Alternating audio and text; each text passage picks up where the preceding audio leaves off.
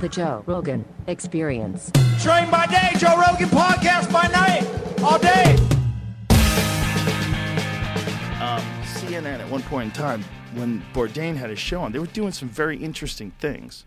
They were trying to uh, do shows, not just the news, right? So they had no no reservations was the best one of them, where they had you know they just told Anthony Bourdain just be you and just do what you do, do your best version of your show, and they really just got out of the way, and it was fucking amazing. Yeah, yeah. So they got out of his way. They let him be Yeah. the best of himself. Yeah. They figured out how to do that.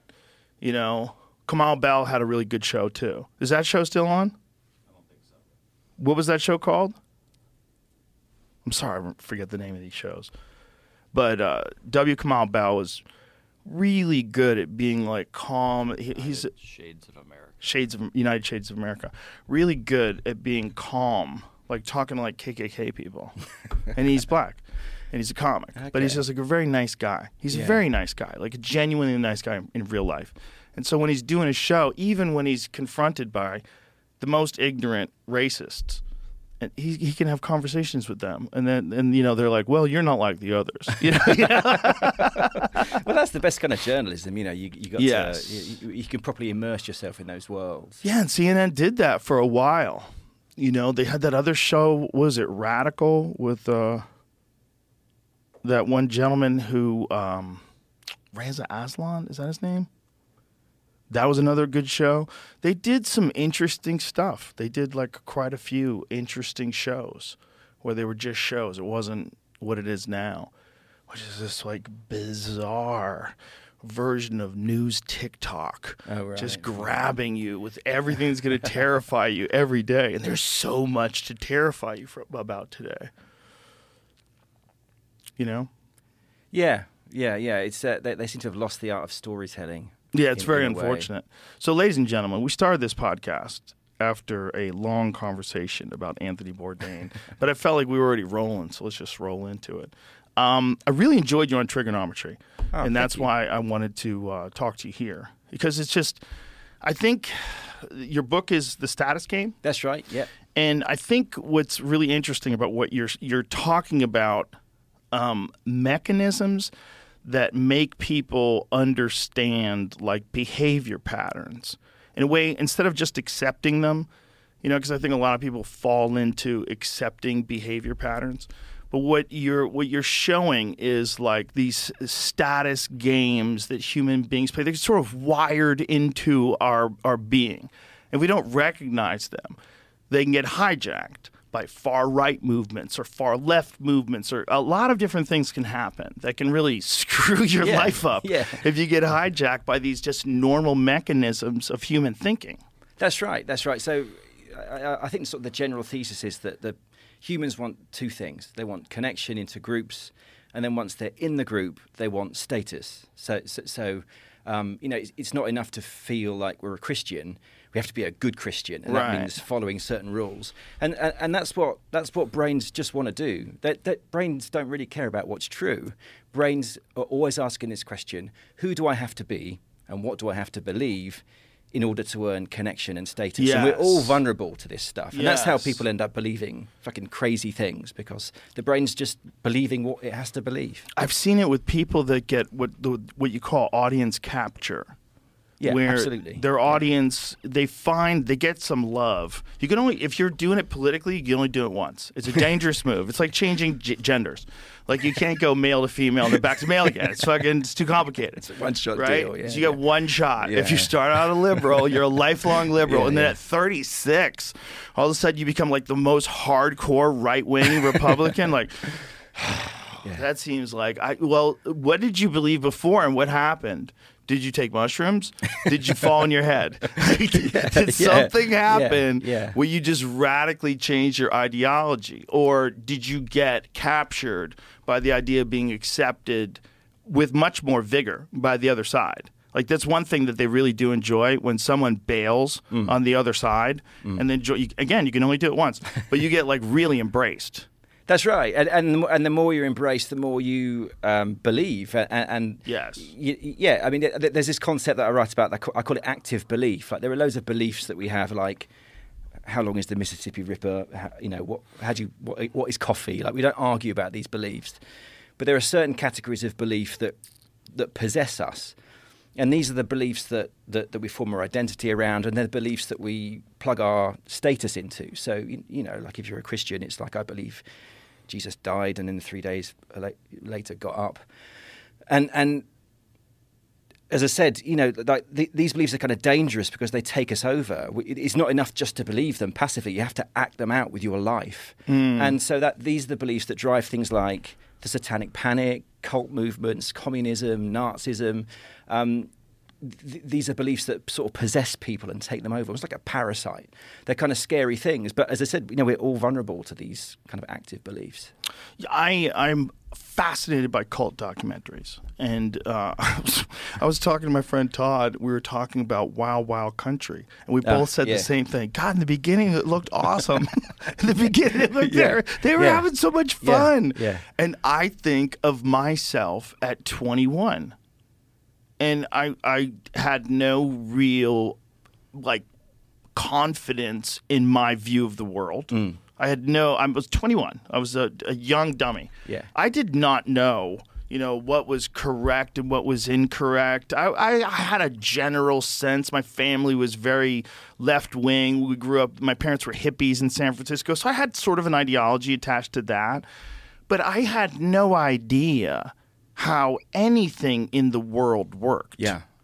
And if I ran into the wrong yoga teacher, no, but that's it. But but, that, but but that's how humans work. You know, with this tribal animal, Yeah. and we uh, and and nobody has any idea how the world works until they plug into a group, and the group has its stories that it tells about how the world works.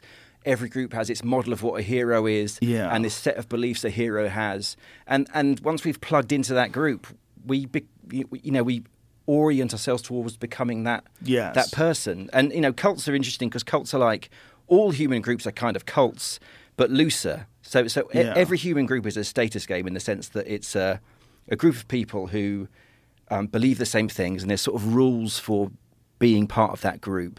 And the more, the, the better you become at following those rules and, be, and becoming its ideal of self, uh, the higher you rise up that status game the only difference between cult and a religion and a business and a political group is just that it's much tighter. So the rules are much stricter. Like there's a zillion rules. Like um, you know, I've written before about um, uh, what they call the the, the, the, uh, there, there, was the what was the cult that they cut their they castrated themselves. yeah, Heaven's Gate. Heaven's Gate. That's right. Yeah. Yeah. and they had rules even about like how much toothpaste you're allowed to put on your your toothbrush. they had a they had a rule about exactly how how scrambled eggs were to be cooked, and the rule was dry but not burnt. So th- there was a rule about how much water you put in your bathtub, and and Was the leader?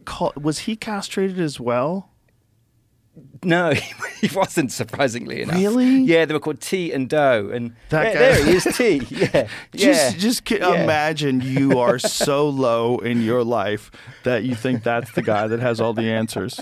Uh, Marshall is- Applewhite. a- yeah, yeah. Is that a tribal thing? This is what I've always assumed that that's just some holdover from when we were a part of groups of 150 people that needed a leader.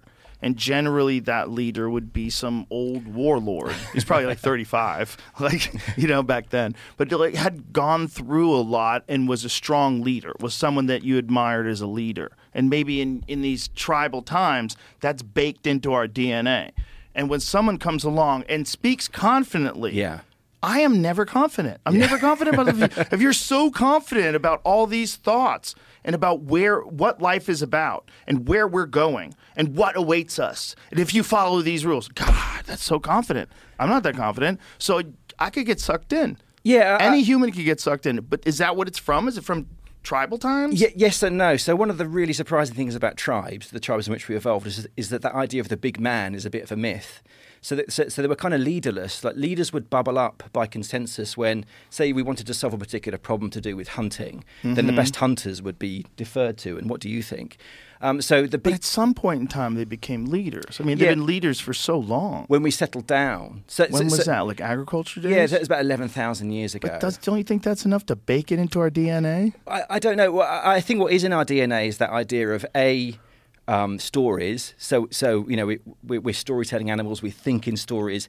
Every tribe has its particular story about the world, and so we we're very good at channeling those stories. And and and as I said, every story has its design of what is a hero, and we, we try and become that kind of hero. So, so, so that's that holdover from the from the from the tribal day. But more fundamentally, is again, it's that that brain question of who do I have to be? What do I have to do? Tell me what I have to do in order to achieve connection and status. And that's what a cult does. It's, and that's what a charismatic leader does. It tells you this is what you've got to do. Mm. These are the rules. This is you have. To, this is who you have to become.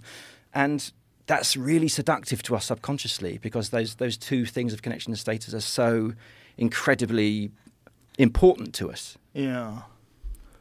It's is it is it something you think should be taught like very early on? It seems like this is information we should get to kids as young as we can. Yeah. So they can recognize these patterns that people fall into. Absolutely. I, I've always thought that that there should be a lesson in school about what is a human, what is the basic yeah. operating system manual for a human, and these are the mistakes that humans make. Because, as I said, you know, one of the sort of big ideas is that we we're not particularly interested in the truth. We don't. The truth is doesn't matter to human brains. What matters is what do I what what do I have to believe in order to for people to like me and respect yeah. me. Well, that's why religions, like even radical religions, are so intoxicating. Like you have to be all in you're part of a very special group and you all love each other like brothers and sisters because you're part of this group. Yeah. And you can come up with some radical ideas and get people to subscribe to that, especially if you attach things like death for people who leave. Yeah. You know? Yeah, yeah. I mean, that's, that's, that's, right. That's uh, you're operating in some red line territory. Like yeah. that's a wild group. And and the religions and the cults always do that thing of offering amazing rewards. But of course, got to at some heaven. point in the future, bro, heaven, yeah, it's the best spot the best ever. ever. Yeah. And the, the, version of heaven differs between how bad the place where you live sucks. Yeah, like, I mean, it, and it's like I, I think there's like it, there's like eight and a half billion people in the world, and the amount of I think, it's like 500 million atheists. So that just shows you how many, yeah. just, just how wired we are to believe basically any old shit we're told to believe, as long as it, we feel like it's going to get a status and secure connection into a supportive group. We were, I remember during the suicide bomber days when that was something that was in the news all the time. They talked about 72 virgins. Mm and that these gentlemen thought that they were going to get 72 virgins in heaven. Like, that is so cultural. Yeah. Like, if you offered 72 virgins to a Christian, they'd be like, what the fuck are you talking about? I'm not fucking any virgins, you crazy psycho. How old are they? What are you saying? I'm not a pedophile, dude. I just like women. Yeah, like, what the fuck? Uh, you know what I'm saying? It's uh, like, yeah, I, but I'm not sure how. I mean, I'm, I do not know if that 72 versions thing is true. I think it could be like 21 year old versions that have been saved for this moment by the great one. I, I but think, I think that term is not real. I think the term 72 virgins is like saying how many, you know, how many times have you lost your phone? A fucking million. Yeah, it's like yeah, that kind of yeah. a. You know, it's not. It's an exaggeration. But I think the real, pro- I think the real promise there, though I mean, the 72 versions is, yeah, but, but I think the real promise for suicide bombers is, again, its status. It's like yeah. if you sacrifice your life on behalf of the group's mission, you're a hero. You're like a god. Yeah. And so, so, so that's the promise. And, and again, I think it's a really good example of how human beings value status over their lives. Yeah. I mean, that's how much we value status. We, we're the only animal that kills ourselves, which is just a weird thing in itself. An animal would voluntarily end its own life. And very often, the reason that people kill themselves is because it's a sudden drop in status or they feel completely isolated and alone. So, so, so they're lacking in those essential kind of psychological resources to such an extent that they, you know, end their own lives. And, and, and that's how much we value these things. And suicide bombers are another manifestation of that. Like, yeah. like if you're going to consider me a hero, and if Muhammad is going to consider me a hero, strap me up, brother. You know, that, that, that, that, that's how much that that's how crazy we become about these these social rewards. God, that is such an insane belief. It's so insane, and when the the most evil thing is when you hear about them talking kids into doing it. Yeah. You know, a young child. You know, you're getting. A, I mean, what is the youngest suicide bomber they've ever used? I don't know. Just the idea that you can buy into it so much that you're willing to let your children go do that. Yeah, but uh, it's wild. It, it's uh, uh, it, it's evil if you think it's this kind of calculating, um, uh, kind of mathematical algorithm of advantage, but but but they sincerely believe it. Yes. They, they really believe it's true. Right. I mean, you know, I've been as a when I, before I was an author, I was a journalist. I've been meeting kind of crazy people, including Nazis, um, as part of my journalistic career. And that's one of the things that always strikes me is that they they really believe it. This Oh, crazy stuff. it. They so- it. so so it's not evil in the sense that um, they that they're doing anything calculating by talking their children into being suicide bombers. They think they're doing something heroic. They think they're doing something amazing. Yes. As did the Nazis. As did, as did Yeah. the communists. As yeah, as does the KKK. Yeah, people yeah. they can fall into belief structures, and they they don't necessarily have to make sense. But if they find enough supportive people around them that also believe that, then it becomes part of their tribe identity. Yeah. and it can get it can be really stupid. it can be Yeah. really stupid. We're Yeah. fucking way more vulnerable than we like to believe. That's one of the things that I was saying. Like when I watched those cult documentaries, part of me is like, thank God I didn't run into those people. Thank God. yeah. they would have got me. And when, and when they look at the psychology of people that are vulnerable to falling into cults, it's very often people that have struggled to fit into the status games of ordinary life. So they've got the family hasn't worked, the job hasn't worked, the hobbies haven't worked. So they've got no identity, they've got no tribe. So they're really vulnerable to these cults, which because what cults offer is absolute certainty. Yeah. If you cook your scrambled eggs this way, if you uh, only put two inches of water in your bath, you're going to, the, the, the, you know, the, um, the UFOs will come down and, and they're going to take you to the level above. Th- that's what they were offering to you, though, the you have level to above human. Wear the Nikes, Yeah. though. Remember, you have to wear the purple Nikes. Uh, but yeah, that's right. Yeah, they and, are. and, um, th- uh, th- there's this crazy memoir of one of one of, one of the guys who was in this group. Who he cut. He, he, he didn't. He didn't cut his own balls off. He left before the ball cutting. But he was. but he was jealous. Like like he, He he wanted to have his balls cut, and there was No. only there was only one person that could have it done at the beginning. And I had Oh. to, they flipped a coin, and he was really annoyed that he lost the coin flip. Oh, Uh, my uh, but what was interesting about his memoir was he said that people talk about brainwashing in cults, and uh, people talk uh, and people talk about um, how we were forced to follow these rules, but we wanted to follow the rules. Like not following the rules would be like being a NASA astronaut and just not caring about how the space shuttle worked. You know, so so so so so they're not. They don't consider themselves brainwashed. They consider themselves well. They're just in a status game, like like any other status game. It's just a very very strict one. Right. Well, that's why, you know, one of the fascinating things about some cults is that they use very bizarre language and that they all agree to it. They have Yeah. like specific terms that they say. Like, doesn't Scientologists, they'll call people, they have like an mm-hmm. abbreviation for someone who's like a hostile person.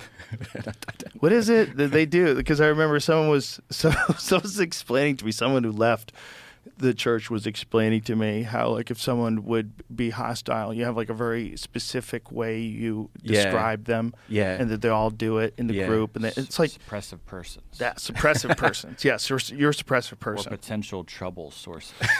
dude i ordered dianetics in like 1994 i had just moved to la and i thought it was a self-help book i was like all right yeah fucking look at your brain's gonna Yeah, explode yeah. you gotta get your shit together look at all these people that are succeeding on dianetics you know i was 26 or whatever i was so i ordered this book and they've never stopped sending me things no. i mean they fucking never stopped sending me things Was there ever a point when you thought, "Hang on a minute, this is quite interesting"? no, all right. no, no. Once I realized it was Scientology, I was like, Uh, "Oh, yeah, Dianetics is Scientology." Yeah. I was like, "Okay," but then part of me was like, "Damn, a lot of these Scientologists are doing really well in Hollywood. Like, maybe that's a good cult to Yeah. join. Yeah. maybe if they just let me be me." Because it seems like that was part of it. There was a big allure of how many successful people were following that religion. I mean, some of the most successful actors. Tom Cruise is one of the most Yeah, successful yeah, actors yeah, of all time, and he's literally the poster boy for that. Yeah, that's right. I, I, I, it's I- somebody was saying to me the other day that they thought that actors were particularly susceptible to Scientology because they've got this weird. They don't really have an identity. Actors, they, they're always sort of slipping into everybody different people's Right. identities. I thought that was an interesting, Especially if you're really good. theory. Yeah, yeah, yeah. You probably lose who the fuck you are. Who am I? Am I Rocky? Yeah, am I the Mission exactly. Impossible guy? Yeah, yeah. Well, they, well it, when they're walking around, everybody treats them that way. Like I'm sure they treat Stallone like he's Rocky, and Yeah. you know. You got to give respect to Tom Cruise, though, because Tom Cruise is like 60 years old and he still does his own stunts, including jumping a motorcycle off a cliff. yeah. That's how much yeah. he believes in this stuff. yeah, yeah. But but that- but that's but that's why these, these these groups are kind of functional as well. It's Uh-huh. like I kind of have a weird kind of sympathy. Like what, what, I grew up in a very strict Catholic household with very strict Catholic parents, and I was very I hated it. I was very rebellious as a teenager, and I guess in my twenties and thirties I was very very atheist and you know hated religion. Um, but but then I kind of did a, lot of this research, and I, and when you, once you accept that what humans need to be healthy psychologically and physically is connection and status, you see that, that that's actually what religion provides people. That, that's what religion provides my parents. Right, Is right, th- right. that they're connected into a community and they feel important. Yeah. They feel they're good Catholics because my dad Yeah. conducts the choir and y- y- you know this that and the other. And so that, that that's invaluable. That's what humans need to survive. And in our you know in, in the in, in the current world in the huge uh, populations in which we live, it's very hard to feel securely connected. I mean, as you, you said a moment ago, the tribes in which we evolved were very small, like 30 to 50 people. So it was quite easy to feel securely connected. It was quite easy in that environment to feel important, like valued by other Yeah. people. I mean, probably th- th- th- it was not rare in the tribe to feel in, invaluable, like you're needed, because everybody was needed. There wasn't many people around to find the tubers and catch the rabbits or whatever. Um, but in this day and age, in these huge groups in which we belong to, it's it's much harder to feel relative status because you're competing with millions of people, especially online. So, and I think that's a source of a huge amount of sort of mid- misery in the modern world, a stress, sort of. An, I call it an identity anxiety, you know, identity Yeah. stress. We, we, we, we, we, uh, we feel really unsatisfied with the amount of connection and status that we have because we, li- we, we exist in these fucking massive international tribes now. I, I think there's another factor, and the the other factor is I think because of the nature of uh, commuting and public transportation and of uh, g- going to work all day and then you know you know being under someone else's control most of the day and then commuting home. You, I think we're conversation starved. Yeah. I think the way human beings figure out what's the best way to behave and what's the, the nicest way that we can all get along, what what makes the most sense, is when we talk the most. Yeah. And most of the day you can't really talk. Most of the day you can't sit down for a couple hours like this and just say, why do we behave this way? Why is there this weird p- pattern that is so strong? It's so such a tightly cut groove that cutting your balls off and wearing purple sneakers becomes appealing. Like yeah, it can fit right yeah, in there. yeah, like yeah. it seems to be there's like a pathway for this. Yeah, and, and, and what and that's how humans communicate. Is you know we, we sit down and we tell stories Yeah. to each other, and, and And if we don't get to talk, yeah, yeah, absolutely. we're we're very lucky. We get to talk. yeah, But most people don't get to talk like this. yeah. They don't have the time. Absolutely, yeah, uh, and that's to our huge cost. Yes. like it really uh, because where do we get the stories from? We get them from social media. We get them from the news, which is increasingly politicized and hysterical. Yeah. and so we, you know, the outrage goes up. Like if you're a goes up. used car salesman and you talk to people, you're bullshitting people all day long. When do you ever turn the bullshit off? Do you know how to anymore? You probably become a used car salesman forever. Yeah. Well, that's what we do. I mean, that's that's a perfect example of how the status games work. Is that the used car salesman is a status game, and it has its particular um, m- model of self, which Right. which we kind of the brain identifies and turns us into. By the way, I should just say there's a lot of very cool used Yeah, car I salesmen. don't wanna pick it's just on- a joke. yeah, yeah, it's like it's a term, but there, you know you do know there's a difference between salespeople that are just real friendly folks and then super saley guys. And those Yeah. super saley guys, I'm like, how does that guy turn that off? Like that's such a bullshit way to talk. Yeah, John, John Paul Sartre wrote about this. He called it bad faith. And he, he was sitting in a cafe in Paris at one time and he was watching the waiter and he realized that the waiter was just behaving like a waiter, like a, like a classic Parisian waiter. He's going, look at his movements. And it was it's just really annoying. That, that's John Paul Sartre. So he called it, he's acting in bad faith. He's doing the dance of the waiter. That's not really who he is. Right. He's just he's just being the waiter. Right. Said, "There's the dance of the auctioneer. There's the dance of the used car salesman. Yeah. And and that's kind of what we do. And the I think dance what- of the strip club DJ. yeah, and the dance of the member of the cult. You know, Yeah. like like dance but- of the lead singer of a rock and roll yeah, band. Yeah. and and and that's that's what that's what the brain does though. It it, Yeah. it, it, it, it it identifies. Okay, what group am I in? Yeah. What does a hero look like? Right. I've got to turn myself into this person. Yeah, that was a giant thing in stand up to the point where uh, the the punchline in Atlanta, Georgia had a back green room and people would write on the walls. Yeah. And someone wrote in big letters, quit trying to be Hicks. when. Jamie Yeah, tore the place down, yeah. he's not this Jamie. yeah. Jamie that owns the club t- tore the place down. He swore he saved that for me. Ah. I want that little piece of memorabilia. Yeah. because it was it, it was just so. There were so many people that saw Hicks and were like, "God, he's so profound. I want to be profound," but you don't have shit to say. You don't even I read. know. it's like, I know. it's Do we like- talk about Denis Leary in this? Uh, There's no need to. yeah, there's no need to. But Okay, yeah, okay. I've said enough about oh, that. Okay. But yeah, there's there's just a lot of that. There's a lot of uh, posturing. You know, like that's not really how you feel. Yeah. But you see how this is appealing, and you see that there's a pattern that seems to be successful, and then you just mimic that pattern, mock that pattern. Yeah, and It- and that's why it's so incredible when someone comes along and does something in that space that's new but still works. Like that's like for me the definition of a genius. That anybody can experiment, Right. But most experiments go wrong. But if you experiment with the form of stand up or whatever, if everyone's doing Hicks and you come out with something new and it works, that's incredible. Like it's just people are so easily influenced, and when someone is really stunningly good, like there's a Dave Attell problem. Okay, the Dave Attell problem is Dave Attell's so good that when you work with him all the time, you start delivering your punchlines like him. But they're not as good as his punchlines, and you fucking sound like Dave Attell. But it's it's uh, not even they're not like plagiarists. They're just easily Yeah. influenced people that are starting. They're not good yet. You know what I Yeah, mean? but it- I you get v- susceptible to patterns. Yeah, I don't even know if it, I would say that was easy influence. I think it's just normal. That's how brains work. Yes. You know, they they, they mimic, they, they, they copy, and When guys um, work together all the time, I see they start making the same sort of similar hand movements on stage. they start doing the same kind of things. Well, it's the same with writing. If you read a book that you really love, the next day you'll turn your computer on and you'll be writing in that like a bit in a slightly shit version of that style. Well, that's what like Hunter it's S. really Thompson said he did. Didn't he write The Great Gatsby over and over and over again just to get a, s- a sense of the rhythm of the words? When he was learning how to write, I believe he did that. Uh, But uh, I think he also did the Book of Revelations, didn't he? Whoa. Yeah, yeah, which I thought was amazing because you can really sense that in his writing, this kind of apocalyptic madness. I'm Oh sure I read that, a similar thing about. I don't know if he rewrote the Rev- Revelations or whether he, he used to read it over and over again, but I'm sure I remember reading that about Hunter Thompson. I yeah. believe that for sure. Typed out The Great Gatsby and Farewell to Arms, Wow. word for word.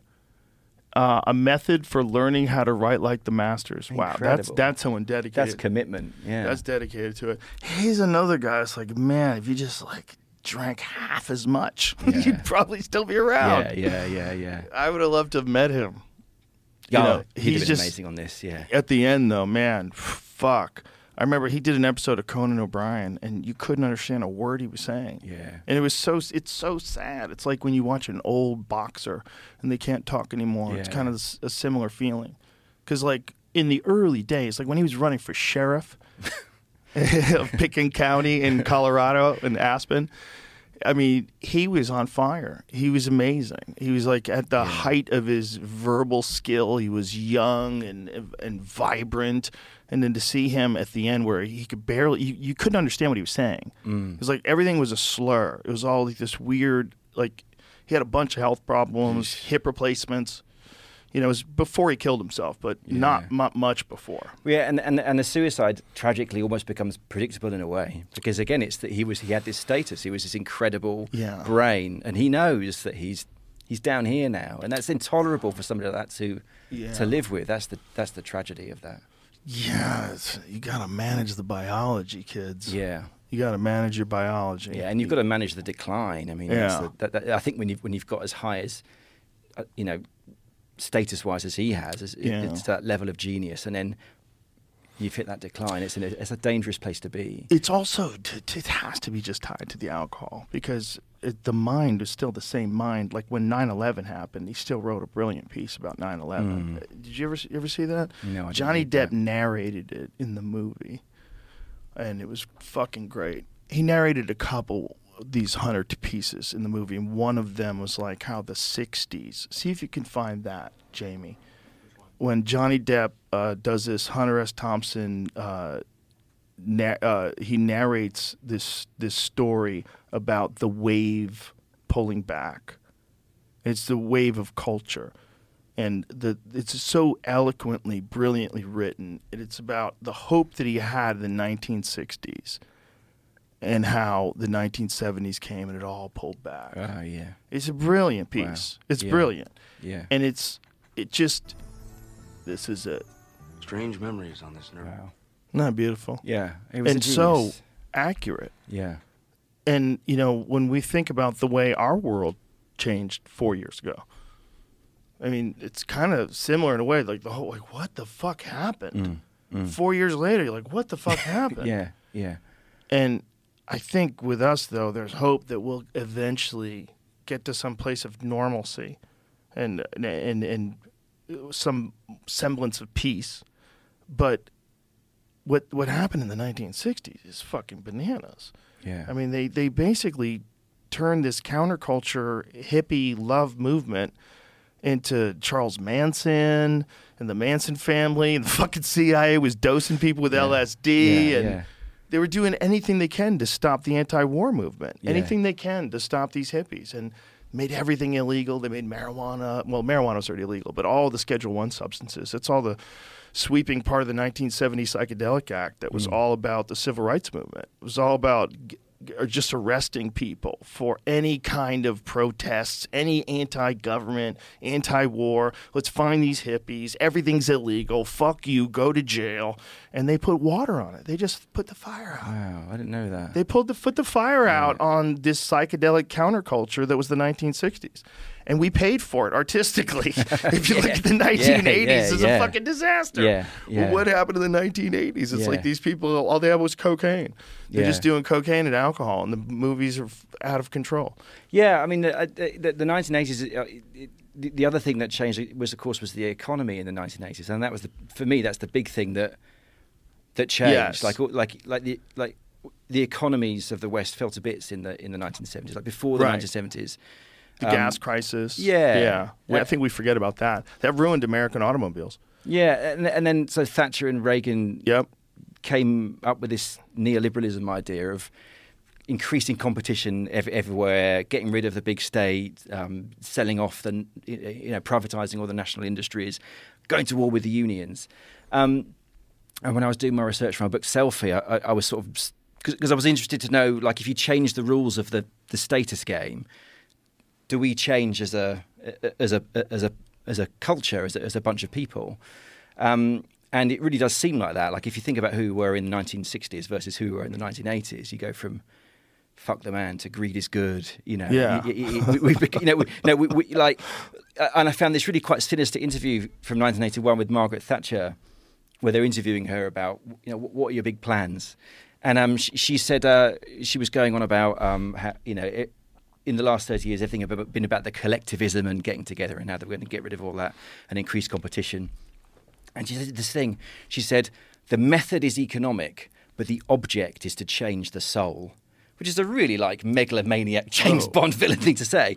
Whoa. But, but she did do that. They did do that. Like Change the soul. yeah, like so. so but, but by changing the rules of who we have to be in order to achieve success, they changed who we were. Like we became, you know, as a people, Gordon Gekko, Material Girl, Madonna, Whitney, Whit- Whit- Whitney Houston. Um, the greatest love of all is loving yourself. Like we, we Yeah. became the, you know, this big.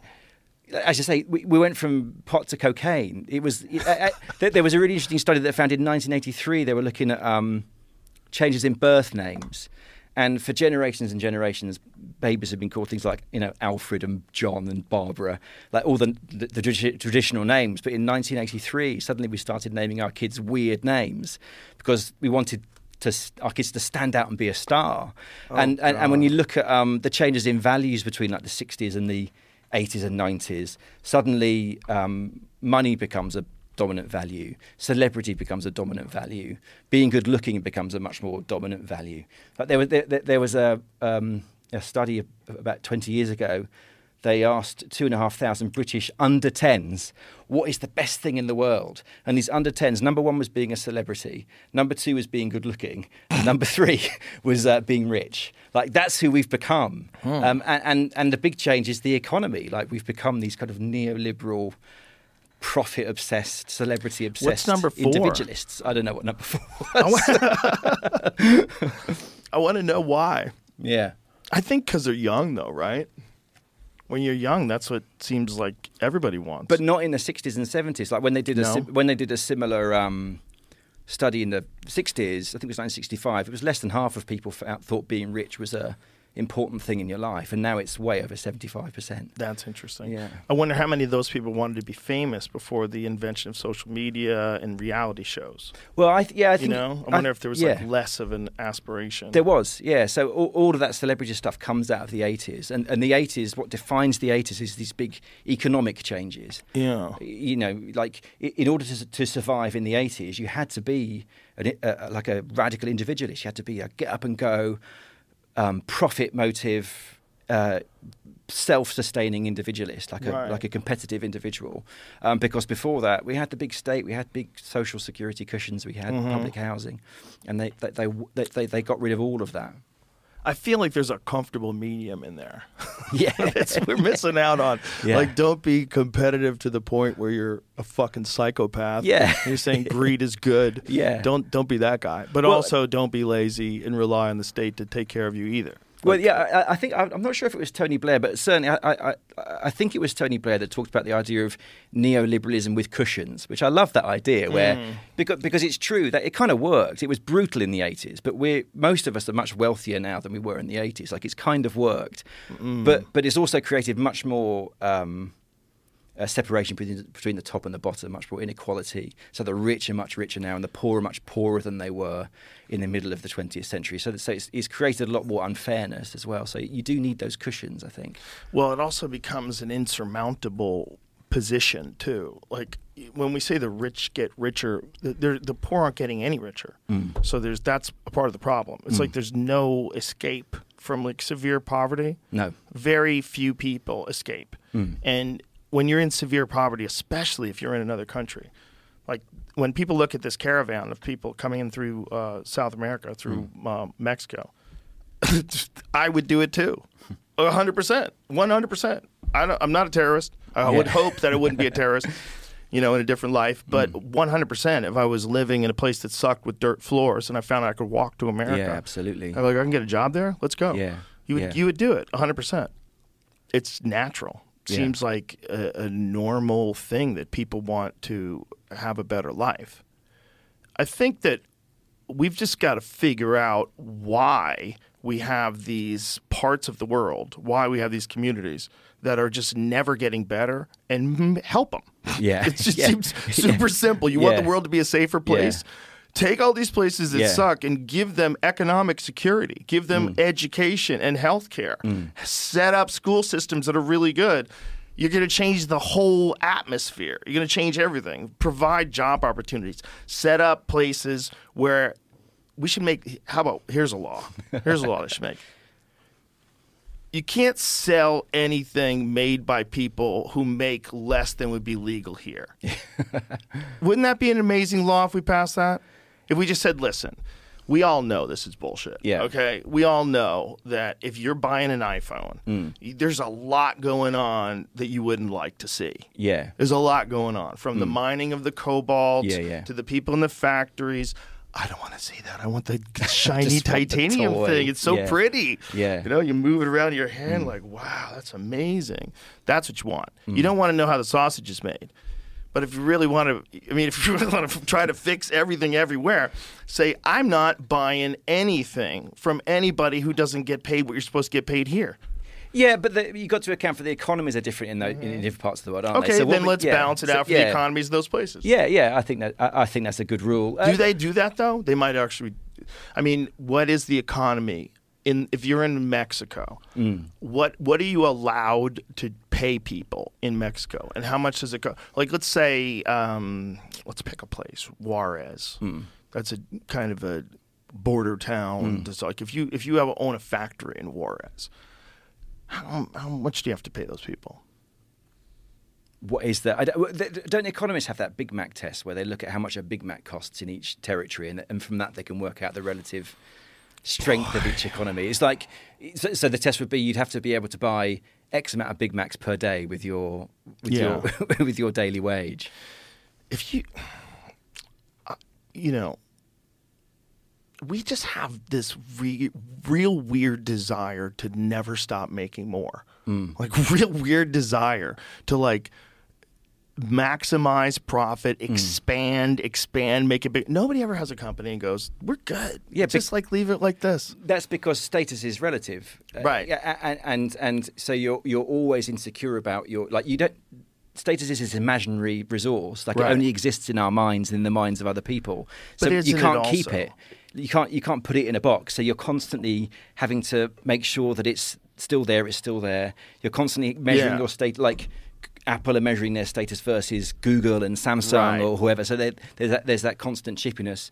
So so you're always trying to ratchet up. There, there was this really hilarious study they did where they, they got a bunch of m- multiple millionaires and billionaires and they asked them how much more money would you need to be perfectly happy and uniformly they said between two and three times more money. And it's like and it's like you're not going to be perfectly happy. You're delusional. But that's that's the human brain. So we- so so, so we, we think well when, I, when, I've achieved this thing I'll be perfectly happy. But of course we, we're happy for about 10 seconds. Then we want the next thing and the next thing and the next thing. And actually like it's exhausting but it's also how we built civilization. It's also an incredible amazing thing that we're restless we're never satisfied we want better and better and better and better like it drives us Yeah. forward Well, it's, I was going to say about the McDonald's thing. It's also a function of being a part of a public company. Mm. You have an obligation to your shareholders to make more money. Like the whole idea Yeah. Mm. is let's make more money. We have to make more money. Let's make more money. like, Yeah, Hey, I'm looking at the money and it's not more.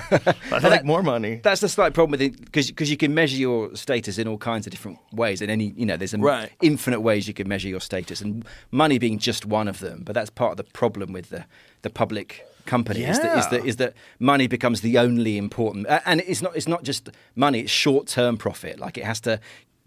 Every quarter has to go up and go up and go up and go up and go up. How much- So that's a sort of damaged incentive in a way. How much different would the world be if we made that illegal? I'm not saying we should. I'm not saying we should. But how much different would the world be where all corporations have to be private? Yeah. All of them.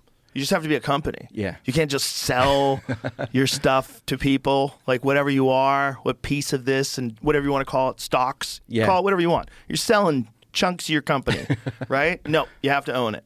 You want to Yeah. be in business, you got to own your own company. The- because because yeah, there are two ways that you can measure the status of your company. I guess two main ways. One is how much money it makes, and, and the other is the quality of the product. Right. And what you see in today's world, of course, is that Stock price. yeah, so so so so quality tends to go down and down and down. You've got shrinkflation. You, Yeah. know, you know, so it's not just the quality; it's the it's what you're getting for your money goes down and down. Yeah. So it's kind of like fake. It gives you the illusion that the illusion of growth in the company. We're making more money. Yeah, because you're putting less berries in the yogurt. You know, Yeah. that's why. It's you know, it's it's not a, a positive, uh, productive growth. It's a it's a growth that comes from cutting all the good stuff out. Also, you would eliminate all the Gordon Gekkos because that's not a business anymore. yeah, yeah, yeah. you can't would. just sell stock anymore. It doesn't exist. You can't do that anymore. Yeah. Own something, bitch.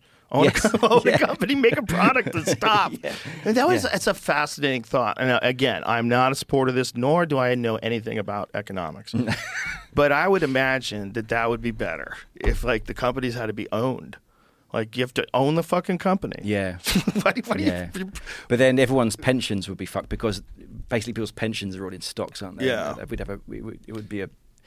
Yeah, we, we, I think we're in this now for This- good. But but but I, yeah. Also, this dirty thing where you can't buy stock if you know things.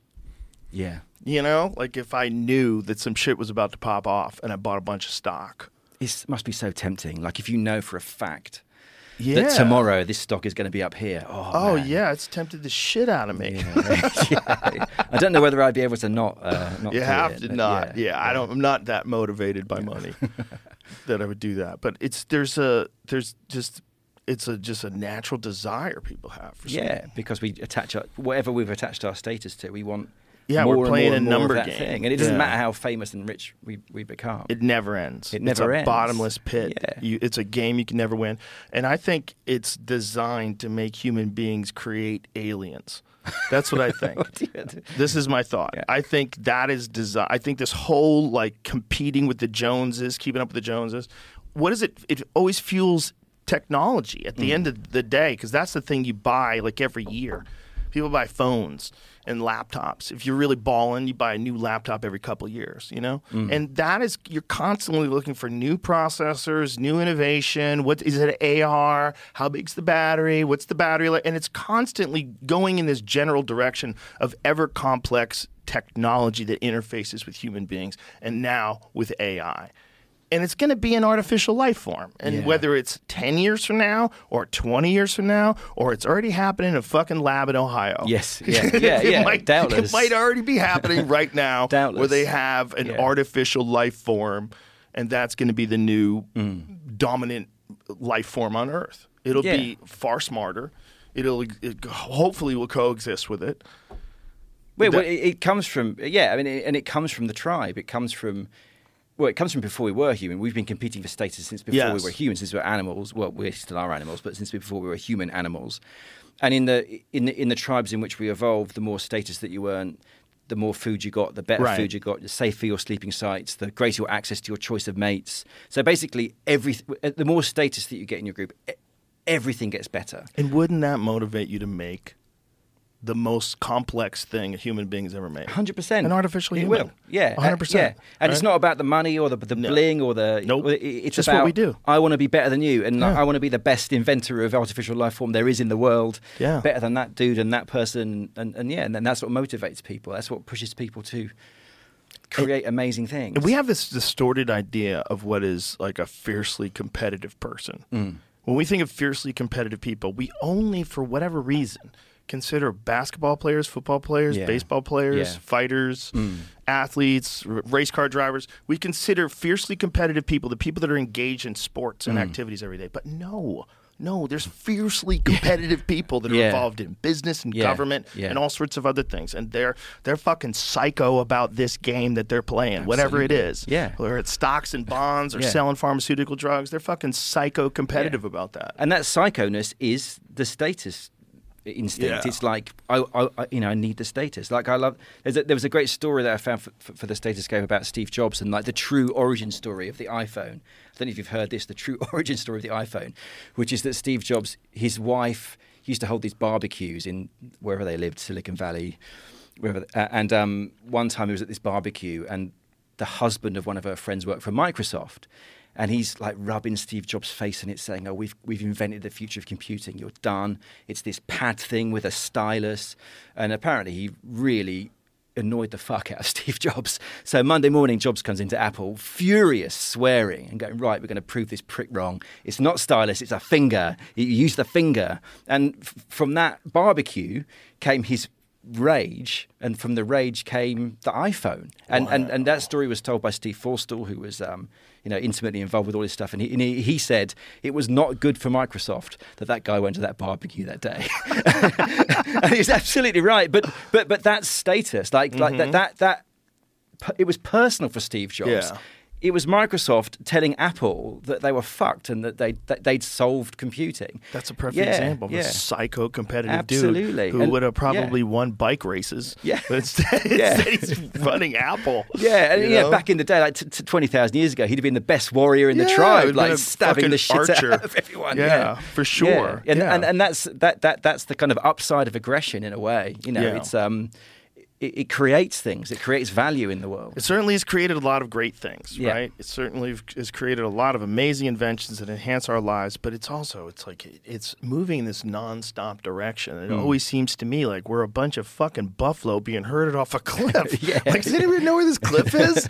But we just Yeah. Keep going with this stuff. Like, I mean, with all the international chaos that's going in the world, the conflicts, the wars, the Hmm. Ukraine thing, and the, the Israel Hamas thing, it's like, fuck, man. How much longer? I mean, that's a status thing too, mm. right? And is, yeah. ultimately, Yeah. ultimately, I mean, th- when you can get groups of people to go after other groups of people and be convinced that those people that you don't even fucking know Hmm. are your problem, mm. the fact that that game is still being played in mm. 2024, But it would never stop being played because we're storytelling animals and we tell stories about about status. And and Yeah. and and I- I think one of the sort of key things that the sort of things that I kind of realized when I was doing the book was that the conscious experience of life is a story, but the subconscious reality is this game. The brain's constantly playing a game for status, and it's, we've got all this insane subconscious technology that we use for measuring our status versus other people that we're completely unaware of. Like there's one about the tone of voice during conversation. They call it the paraverbal frequency band, and you can't hear it um, consciously, but but but but it's a way of organizing status hierarchies when we meet people, and the person who's top sets the tone, and everybody else matches to meet the tone. And these um, psychologists studied a bunch of Larry King interviews, a bit a bit like this one, and they and and they stripped out the paraverbal frequency band, and they could work out who he felt superior to versus who he felt inferior to. So he he he- he felt inferior to. I think it was uh, Liz Taylor, and uh, uh, and uh, uh, and superior to Dan Quayle, and th- th- there were particular interviews which were very irascible and didn't go very well, and there was they were kind of they weren't getting along. And one of them was Dan Quayle, and they found that those they were just not matching. So, so, so there's all this stuff going on beneath the hood of consciousness, which is constantly organising us into kind of status games. Um, and, and so you know, so that's, and, and it's that that causes the hierarchies of life. That's the reason why communism can never work, because you know they're trying to wipe out the the effects of status in society, but you can't wipe out the effects of status in society because it's in our it's in our brains. You go into an elevator with three other people, and you've already figured out within seconds who's the highest status. You know where you sit in the pecking order, who's got the nice luggage, who's getting out of the uh, the suites floor at the top. You know we, we can't help but do it, and and so that's that constant work of the subconscious brain figuring out where we sit in the status hierarchy creates human life. Yeah, that's why Fidel Castro lived in a fucking mansion. Yeah, absolutely. Yeah, yeah. There's communism. That's how it works. Yeah. One guy Yeah. and a bunch of fucking people with guns tell you what the fuck you're gonna do. Yeah, that's it. I mean, that's the only way it works. I mean, he was treated like a god. I mean, Yeah, the- like the whole the whole idea of communism, they wanted to create a kingdom of equality. They called it. Yeah. it's like, come on. I mean, But the know. funny thing is when you talk to people about this and you just point out these just logical Mm-hmm. patterns of human behavior, it doesn't work. You can't just have equality of outcome. It doesn't exist. No. They will always just point to that it just hasn't been done right yet. come on. But Come isn't that amazing? isn't that Yeah. amazing Yeah. that despite of the many how many thousands of people are in jail? Is it millions? How many millions of people are in jail? Despite all that, despite all the crime and poverty and chaos that somehow or another you're just going to bring this all together Yeah. if you just do it this way and everybody just divides the money up. Mm. Yeah. Just, yeah, just Who gets to tell people they got to give their money up? Because people you- with guns. You take people's status away. Like, Yeah. I, I, like years ago, I went to Poland to do some reporting on. Like at the time, the big story in the UK was all these Polish people coming to the UK to do all this work. Right. And so, uh, where- remember that. Yeah, where's all the Polish people come from? So I went to Poland to find out where all the Polish people had come from. And we went to this old steelworks, this old sort of, sort of Stalin era steelworks, and, and the Polish journalist who was my fixer said, "Oh, you know." Um, I, I just mentioned casually how the Poles are such hard workers, and she was like, "We're not hard workers. We're lazy. We're like I, I, I can't believe that you Brits think we're hard workers." And she said, "We've got this post-Soviet mindset." So I said to her, "What do you mean the post-Soviet mindset?" And she said, "Well, when everyone's getting paid anyway, you're not motivated to do any work. So in a, in a steelworks like this, um, they, um, nobody would do any work." And if somebody came in all enthusiastic and ambitious, they'd be bullied to fuck until they calmed down and stopped doing work. So, so that was how it, how it worked. And there, there was a phrase like you can you can turn up for work or you can not turn up for work. You're still going to get paid. So removing that stuff from human society removes something that we need, which is individual status. We're like, you know, if you don't reward individual status, you don't motivate people to contribute to work. And that's Yeah. partly why communism collapsed because it's incompatible with human nature. Like capitalism is the only system that we've got that is compatible with human nature. It rewards the status instinct. Yeah. Yeah, it's it's really fascinating when you break it down that way because it kind of makes it undeniable. Yeah. it it seems this pattern just constantly happens over and over and over again. But there's always people that they play to the most charitable and the kindest people in the world, and they phrase things in a way that if you oppose this idea that somehow or another you're cruel mm. or that you're greedy or evil, that there's something negative about you being competitive, and it's essentially I think of the roots of it as kind of a cop out of mm. people that have been beaten in life.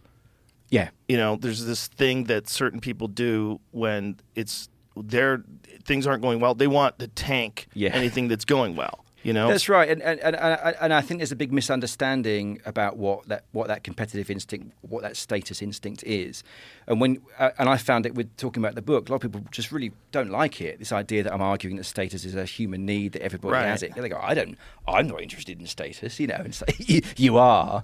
Um, you're definitely interested in the benefits of it. Yeah. Do you like iPhones? Yeah, exactly, exactly. How'd you get an They- They're, iPhone? they're tapping on their iPhone. Yeah. This shit idea. It's crazy, right? But but what all, all that status is technically is the is the reward that we get for being of value to the tribe. Right. So back in the days that we evolved. Th- th- there are three essential ways of earning status for human beings, aside from boring things like looks and height and whatever. There's dominance games. So this is the animalistic. You can force somebody to attend to you in status, either physically or with social violence of the kind you see on social media. Um, there's virtue games. So people compete to, to be have a reputation of being very virtuous. So courageous, somebody who knows the rules, follows the rules, believes the sacred beliefs. So uh, a religion is a virtue game. The royal family, weirdly, is a virtue game because it's about being deference and knowing the rules. Um, and then there's success games, I call them, which is about competence, about being a great hunter, a great honey finder, a great sorcerer.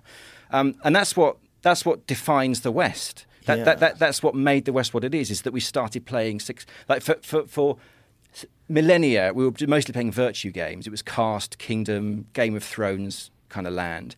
And then, in the, starting with the Industrial Revolution, we started playing success games. So we started mostly like much more rewarding competence, and so that that that competitive instinct is channeled into figuring out how to solve problems, how to create wealth, and it's right that we reward that. We've we've evolved to reward people who offer value to the human family. Yeah. That's status. It's not a, a, a negative thing in that sense.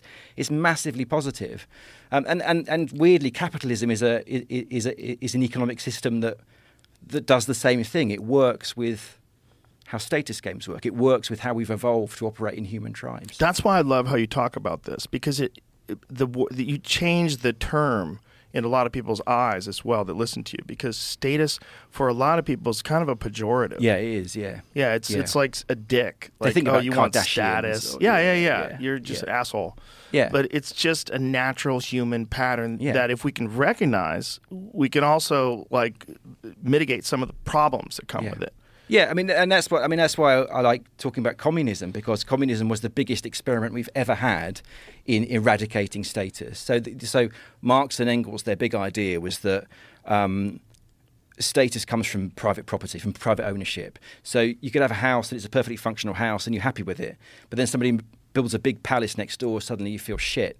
Right. So, so, so, so they said, you know, like Yeah. communism could be summed up in one sentence, which is the abolition of private property. We get rid of that. We get rid of people being interested in status. Everybody works together. But it, it just didn't work. Like there were some anthropologists, uh, sorry, sociologists that went to the Soviet Union in the 50s. And they found 10 distinct social classes in the Soviet Union. All they did was they took the existing status game hierarchy with the wealthy at the top and the workers at the bottom, and they flipped it.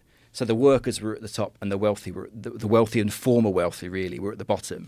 And those former wealthy, the bourgeoisie, the children of the bourgeoisie, were absolutely discriminated against openly and horrifically. If you weren't tortured and killed, you were held back. In, you know, in every sense, and that, and that's the thing about utopians. Utopians often talk about we're going to get rid of the hierarchy, but Right. they don't want to get rid of the hierarchy. They, They just wanna want a new it. hierarchy with Yeah. you at the top. Yeah. every single time. Yeah. Um, that's what got Bret Weinstein in trouble when he was uh, teaching at Evergreen University. Huh. Do you remember this story? I do, yeah. It was the same situation. Um, Brett, they they had had a. It's like I think it was like a day of appreciation for people of color, where people of color could stay home, they still get paid, and you go, "Wow, I wish Mike was here. He's very helpful." You know, whatever it was, and they decided one year to switch it and make it so that white people can't come. You cannot come. Mm. And that which is a very different sentiment. Yeah. Then you can stay home if you like and mm. you still get paid. But you can come. Yeah. But if you want to stay home, you just get paid. Mm. And everybody just chose to stay home. It's nice, right? And thank you for appreciating me. That's not a negative, right? If you have the money to do it and it doesn't fucking stop everything in its tracks, of course, sounds great. Yeah. sounds great. Sounds like a nice liberal hippie thing to do. but the other one doesn't. No. The other one scares me because that's racist. Yeah. If you're you're saying white people can't be here, like Why not? Yeah, Like, what did. I do? Yeah. I didn't do Yeah. anything. Like, you're you're saying that white people shouldn't be allowed to be in a place where they work. Yeah. Because you decide. Because you decide they have to stay home. Look, there's better ways of going Yeah, about this. it's just terrible. it's a bad idea. yeah. It's the, the the idea behind appreciating people is great, but the idea about discriminating people in any way is bad. And if you're saying white people Yeah. have to stay home, that's yeah. bad. But that, but that, but that also characterizes. I'm not saying that the kind of woke thing is the same as communism, but it has echoes of it, and, Yes. it, and, it, and, it, and it's the same flipping of the hierarchy. So, so when I was doing my research into communism, there was this phrase that came up. So. The, the, the, the former bourgeoisie, wealthy business people, and the children of them were called former people. You were, there's a dismissive, you're a former people. Wow. And that's how, you know, when you think about how, especially, you know, men, especially white men, especially straight white men are treated at Yeah, the moment. talk, preach, brother. They're, they're, they're, they're, for, they're former, you know, they're, they're made to feel like former people. Like there's a whole generation of guys who are being raised in a culture where they're being made to feel you've had your turn, sit down, shut up. The future is not for you. The future is for people who don't look like you and think like 100%. you. And so, so, so that, that, that former people really resonated with me. It's like, you, you straight white men, you're former people. You're yesterday's people. You're not the future. You're not tomorrow. I so was sit watching down an and shut up. argument on Twitter Yeah. where this man and this woman were going at it. And the man said something that was factually correct. Yeah. And the woman said, if you think that I'm going to take information from a straight white man. that was their comeback. God. that was their comeback. I'm not taking that information coming from a straight white man. yeah. Like the last thing we need right now is straight white man speaking. Well, I, I've had Don't that. speak. Just listen. Yeah. It's time to listen. That's my favorite. Just please be quiet and listen.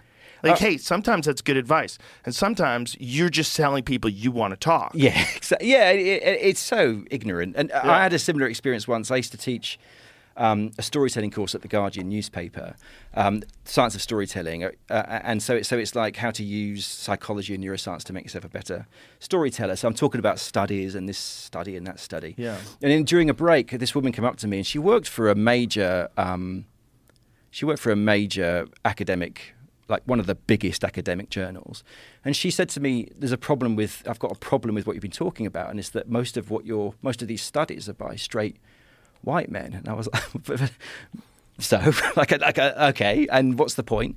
And she and she, she she was saying well you can't really trust them because they've got their own you know they've got they've got their, their They're own, all evil. they're all their perception of the world is is wrong. And, and, and uh, I you know I felt actually a, bit intimidated by that because I'm standing in the Guardian with this woman telling me that effectively, I, I guess I've been racist somehow or sexist somehow. So I just said to her, I, I'm not going to have this conversation with you, okay? I'm, I'm, and she kind of went away. But I just thought, but but it was the fact that she worked for a major scientific publication. She was telling me that because the work was done by straight white men, it could not be trusted. Like that's that's Mississippi level, like Mississippi 1932 level racism. It was absolutely a baffling kind of moment. Uh, and she was a smart person. She was clearly a smart person. But again, that's the that's the human brain. It believes what it has to believe in order to make itself feel important and valued. I've got an amazing example of that that I just sent Jamie.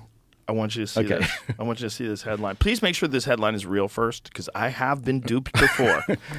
but someone uh, sent me this on the Instagram, and if it is true, praise the baby Jesus, because it's as good as the Babylon Bee. It's so good. It seems like satire. It's so good. Oh, I think I know what it is. Oh, hold please. Is it real? I gotta check. All right. Is it the teacher? He's trying to. No, no, no, Oh, no, no. right, He's trying to. He's trying to um, type with Carl. I was a little buddy? 17. It's from 2017. Yeah. But it's real, right? I mean, I'm seeing other people talk about it. Okay. So just post it. Then. Let me see, let's see the article. Look, straight black men are the white Oh. people of black people.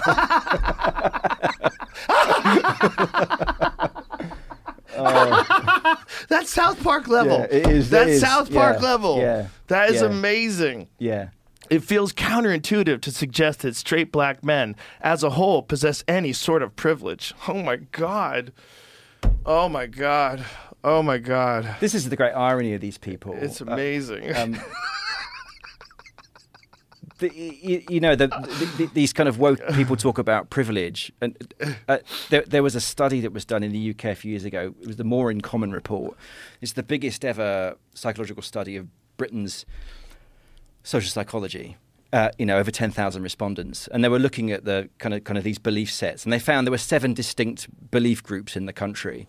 Um, one of those belief groups, they called them progressive activists, and these are people for whom the fight for social justice is at the heart of their identity. You know, they believe that how you get on in life is about um, not about your talent and your hard work, but about your race and gender. So we know who, who they're talking about. Yeah. here.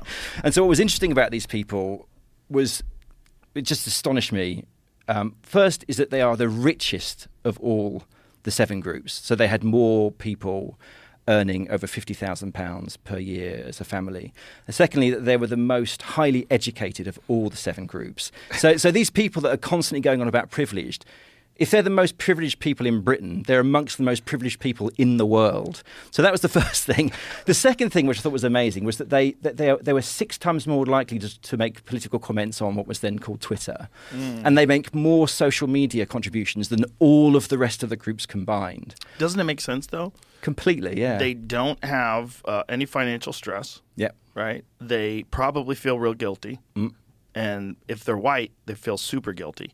And then they're young, and you get status from being progressive and an activist. And Yeah. you don't have to be competitive in the workplace. You're out here throwing paint on the Michelangelos. Yes, abs- absolutely. Yeah, so so uh, so uh, and uh, also the numbers. So, so in the UK, they, they make up thirteen percent of the population. In the US, they make up eight percent of the population. So on social media, because they dominate social media, they feel like sometimes the majority of the country, but their their beliefs are actually really marginal. Like they, like what, what one of the one of these, I think it was YouGov asked people. Um, who do you think should be the next governor of the Bank of England, a man or a woman? This is the kind of story that, that drives our media into paroxysms. You know, like if, if it's a they've hired another white man, oh, you know, they, they get they get the shivers. Um, and um, this poll found that 5% of people thought it should be a woman, 3% of people thought it should be a man. The va- everybody else pretty much didn't give a shit. You know, That's great. That's the reality. That's good progress. Yeah, most people think it That doesn't seems- matter. That But- seems indicative of the general population that I yeah, come across. exactly. And, but but because these people, these 13% or 8% in the, in the in the US, are so highly educated and so wealthy, they they dominate the media, they dominate the gatekeeping positions in publishing companies and TV companies. So, so, so, so they really have the kind of commanding voice in our culture very often, but they're a tiny minority of, of, of who we are. but it really does behave like a religion in a lot of ways. Mm. It really does. And, you know, Marc Andreessen broke it down very eloquently, where he's explaining that it has all of the things that a cult has. Mm. It has the indoctrination, it has the excommunication, where you're shamed, and kicked out of the group, the disconnect from the group members. It's a, it's got all those things to Yeah. it. And that's uh, like a big part of it is like worried about being shamed and, Yeah. and cast out of the, the group. Yeah. you know, which is terrifying for people. So they're willing to say and believe things that aren't that logical. Yeah. you know, just Yeah. if they can stay in the group. Yeah, absolutely. They they um, It's natural. we we believe what we have to believe in order to earn status in our in our groups, and, and that's that's true for these people as it is true for for anyone else. And uh, yeah, I, and I agree with the cult thing, but but I would just add that all all human groups have cult elements. They have Yep. special languages. They have rules, hierarchies, Yeah. rewards, and punishments. It's just that cults are the tightest possible form of human group. I learned that when I started doing martial arts. Because one of the things that was really interesting about the martial arts world is it's very cult like. Yeah. Especially in when I did it in like the 80s, the early 80s when I started. They were, um, you know, they were the masters. You bowed to them. You know, you bow when you enter the, the. I was so committed to this that I had this girlfriend when I was in high school, and I had the keys to the gym because I would work out there like anytime I wanted. I taught classes there and stuff and she wanted to have sex in uh, the and I couldn't do it. I wouldn't do it. She was so hot. I, was, I wouldn't do it. I was like, I can't do it here. Like, Yeah. this is not. This can't happen here. At like 17, I was so horny Wow, and so wow, stupid. wow. But I was like, uh, uh we can't do it here. Yeah, that's the power of the status. It was like yeah. a like like now I'd be like, where? What where you want to do? You want to do it on the floor? like, Yeah. but back then I was that was a religious place for me. I didn't think about it that way at the time. I just knew what the rules were. Mm. Yeah. and I was not violating those rules in any way. Like, there's no way. Yeah. you know. But that's uh, there was a lot of weird stuff where like uh, some of the masters would date some of the Mm. uh, married women. It was it got real weird. Got real weird. Yeah, got real I- I- culty. I, don't doubt it. Oh, it's very culty because these, you know, you uh, adore this person who is commanding the group and getting everybody to march like to the bark of his voice, and everyone's doing, and he just commands all this attention and respect. So it was uh, there's my, the, the gym I went to was a very good place where there was very little of that shenanigans going on, but there was a bunch of them where it was like Yeah. it was a big thing, where like you, you hear that about like yoga places too, like the yoga guru guy starts banging people's Yeah. wives. It's just like a, there was a place that I uh, bought out here that was owned by a cult. I bought a place for my comedy club. And I didn't wind up completing the deal. I got out of it because there was a, there were some problems with the property, and then I bought the place that I bought on Sixth Street. Yeah, but yeah. before it, I bought this place called the One World Theater, and the One World Theater was created by this guy. His name was Jaime Gomez, and he was a gay porn star and a hypnotist. Wow. And he started a cult. he started a cult in West Hollywood. There's a documentary about it called Holy Hell. And then they moved out to Austin, and he had his followers build him this theater so that he could dance in front of them. And that was the place that I bought. So he could dance in front of them. Dance them. in front of them. Oh he put on performances and danced in front of them. Just the followers.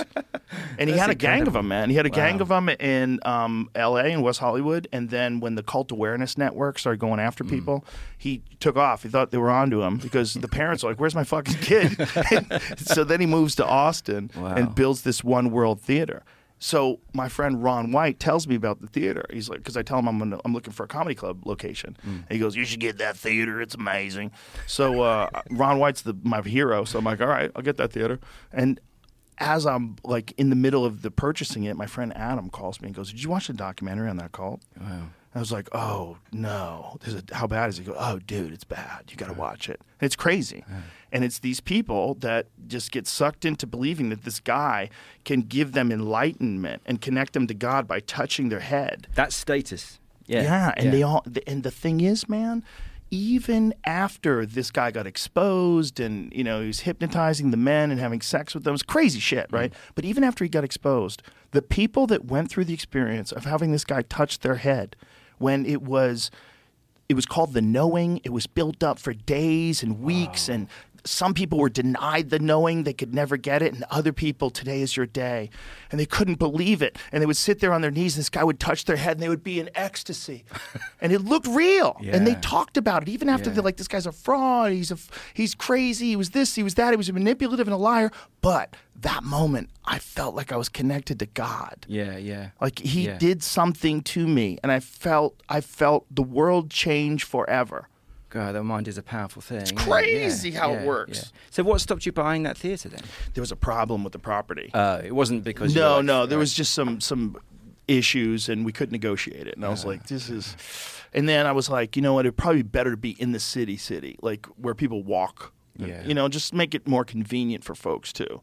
Because people are used to going to Sixth Street, and then I mm-hmm. found that place, and I got the, mm-hmm. the place that's there. But the cult, the cult, that would have been a real problem because a lot of people think I'm already running a cult. That would have been a real problem. Uh, like how he bought a cult building, Yeah, but also for to me it was the real problem was I don't necessarily know if I believe in energy, but I uh, not energy. You know, I believe in energy, but I mean like that energy gets left in a space. Oh, yeah. That like my stepdad went to Gettysburg. And he said, "You can feel the sadness." And he's not like a Mm. spiritual fucking Ouija board type dude. He's a very rational architect, Mm. and he's like, "You feel the sadness." He goes, "It's like you feel it. You feel how many people died here." Yeah, I get that It feeling when I'm in feels like Berlin. Like, like Berlin, people go on about how great Berlin is, but there's I always get this immense sense of heaviness when I've spent some time in Berlin. Like, the, Do you the- think the- that's because you know, or do you think it's in the air? I don't know because I'm not expecting to feel that way. Right. Uh, but, but but I don't know. It, it, it- I, I mean, who knows? I mean, there's certainly. It, it, it's striking when you walk around Berlin. You still see all the sort of shrapnel marks in the sides of buildings are still there. It's kind of that's quite confronting. But, That's why I was thinking I don't necessarily know if I want that building yeah, because that building was built by people who got juked by a con man. yeah. He fucking just Yeah. he's he fucking shenanigans them into building him a theater. And Even it- if there's 0.001 percent chance, you just yeah. a lot of shit happened. I mean, Mm. this one one of the guys left. And he sent this mass email. This guy's been abusing me for fucking years. The, the whole thing is nuts. Like they flew the guy to Hawaii and he started a new cult out there. Wow. It's in the documentary. They go visit him in Hawaii. but it's just f- so fascinating how people just fall into these patterns. Mm. It's just a natural thing that we have to be aware of. Yeah. I think that's why it's so important the, the way you say it and the way you talk about these things and the way you lay it out. It makes it so much more palatable to a lot of people. They, they look at it and go, oh, these are all just patterns that people play. Yeah, we believe what we have to believe in order to, Yeah. you know. And what, what I think one of the, one of the things that, that one of the things in history that's, that the status research has really made me understand is the rise of the Nazis. That like w- growing up in the UK, is always this question: how how could it have happened? How could this um, technologically advanced, sophisticated country descend into Nazism? And once you understand the role that status plays, it becomes completely, uh, for me, it's crystal clear. Like before the First World War, Germany was just absolutely killing it. They were the most successful country in continental Europe. They were like had, you know, the, the massive like the Apple and Google of the days, BASF, Siemens, you know, huge companies. They were producing a third of the world's potatoes. you know, like, like like quality of life had rocketed in the early part of the 19th century.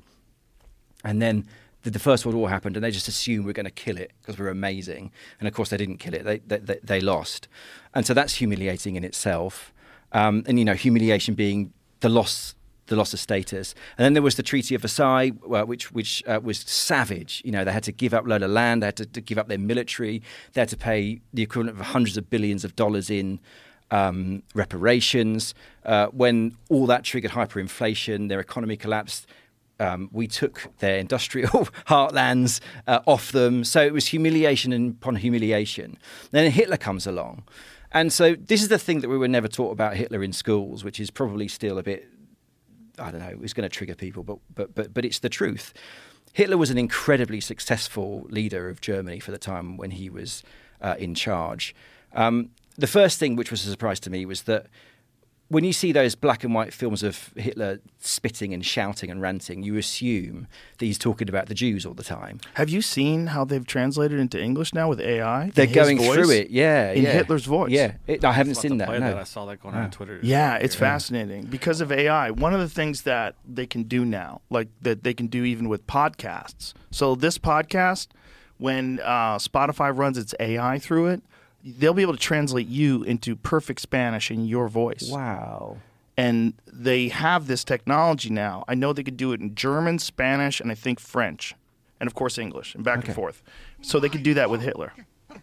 For correctness, whether you believe that I have been diligent, That's that I have amazing. worked, that I have advocated for you in these years, that I have been decent, I have spent my time in service of my people. Now cast your vote. If yes, then Wow. stand up for me as I have stood up for you. See, he's Wow. talking about. Uh, Bei der Arbeit für Richtiges. That sounds so much scarier. yeah, it does. Let me hear Uh, that. The IA voice hasn't really got the attitude. mein Work. Du, meine Arbeit für richtig hältst. Ob du glaubst, dass ich fleißig gewesen bin, dass ich gearbeitet That fucking accent, boy. Yeah. There's something about German when you hear him yelling, Yeah. you're like instinctively. I think it's burned into us. Yeah. But, he, but he's not. He, he, like during the 30s, he wasn't ranting about the Jews because Right. the, the, everybody was anti-Semitic in that in that period in history. Um, but the middle classes, they didn't want to see the Jews being attacked and killed. It didn't play well, so they, he he suppressed all of that stuff and all that ranting. Most of it, he's talking about. I'm going to restore Germany's status. I'm going to I'm going to create this third Reich, this thousand-year kingdom, and that's what convinced people um, to support him. And he he did. He did like the, the, the, like some of the statistics are quite extraordinary. When they when the Nazi Party came in, a third of the population were unemployed, and by 1939 they had full employment. Between 1932 and 1939, GDP went up 81 percent. So he was doing the thing of restoring um, Germany's status. And when um, when you see that footage of people going completely mad, that's when he's reversing the humiliations of Versailles. So he so he he took back the industrial heartland by force, and nobody stood in his way. They went mad. Uh, he took Austria. Nobody stood in his way. So so it was all about the restoration of status. That's that's that explains the rise of Hitler, and they did it like there was there was some mad stuff in the research. Like women would get um, swastika tattoos. They would do the Hitler salute at point of orgasm. Uh, Whoa. yeah, yeah. Whoa, that's there was- kinda hot. Yeah, There- was a butcher that was making swastika sausages. Um, uh, people would even name their female children after Hitler. Uh, pe- pe- people with tuberculosis would stare for hours at pictures of Hitler because they thought they would make them better. So again, that's Oh another example of that status. That's how mad people go for status. It was That's so taken away from them, and he didn't just promise to restore it. For a while, he did restore it. So that's why they loved him. It wasn't to do with the, you know, with with, with really anything else. When do you think meth came into the picture? Oh yeah, yeah.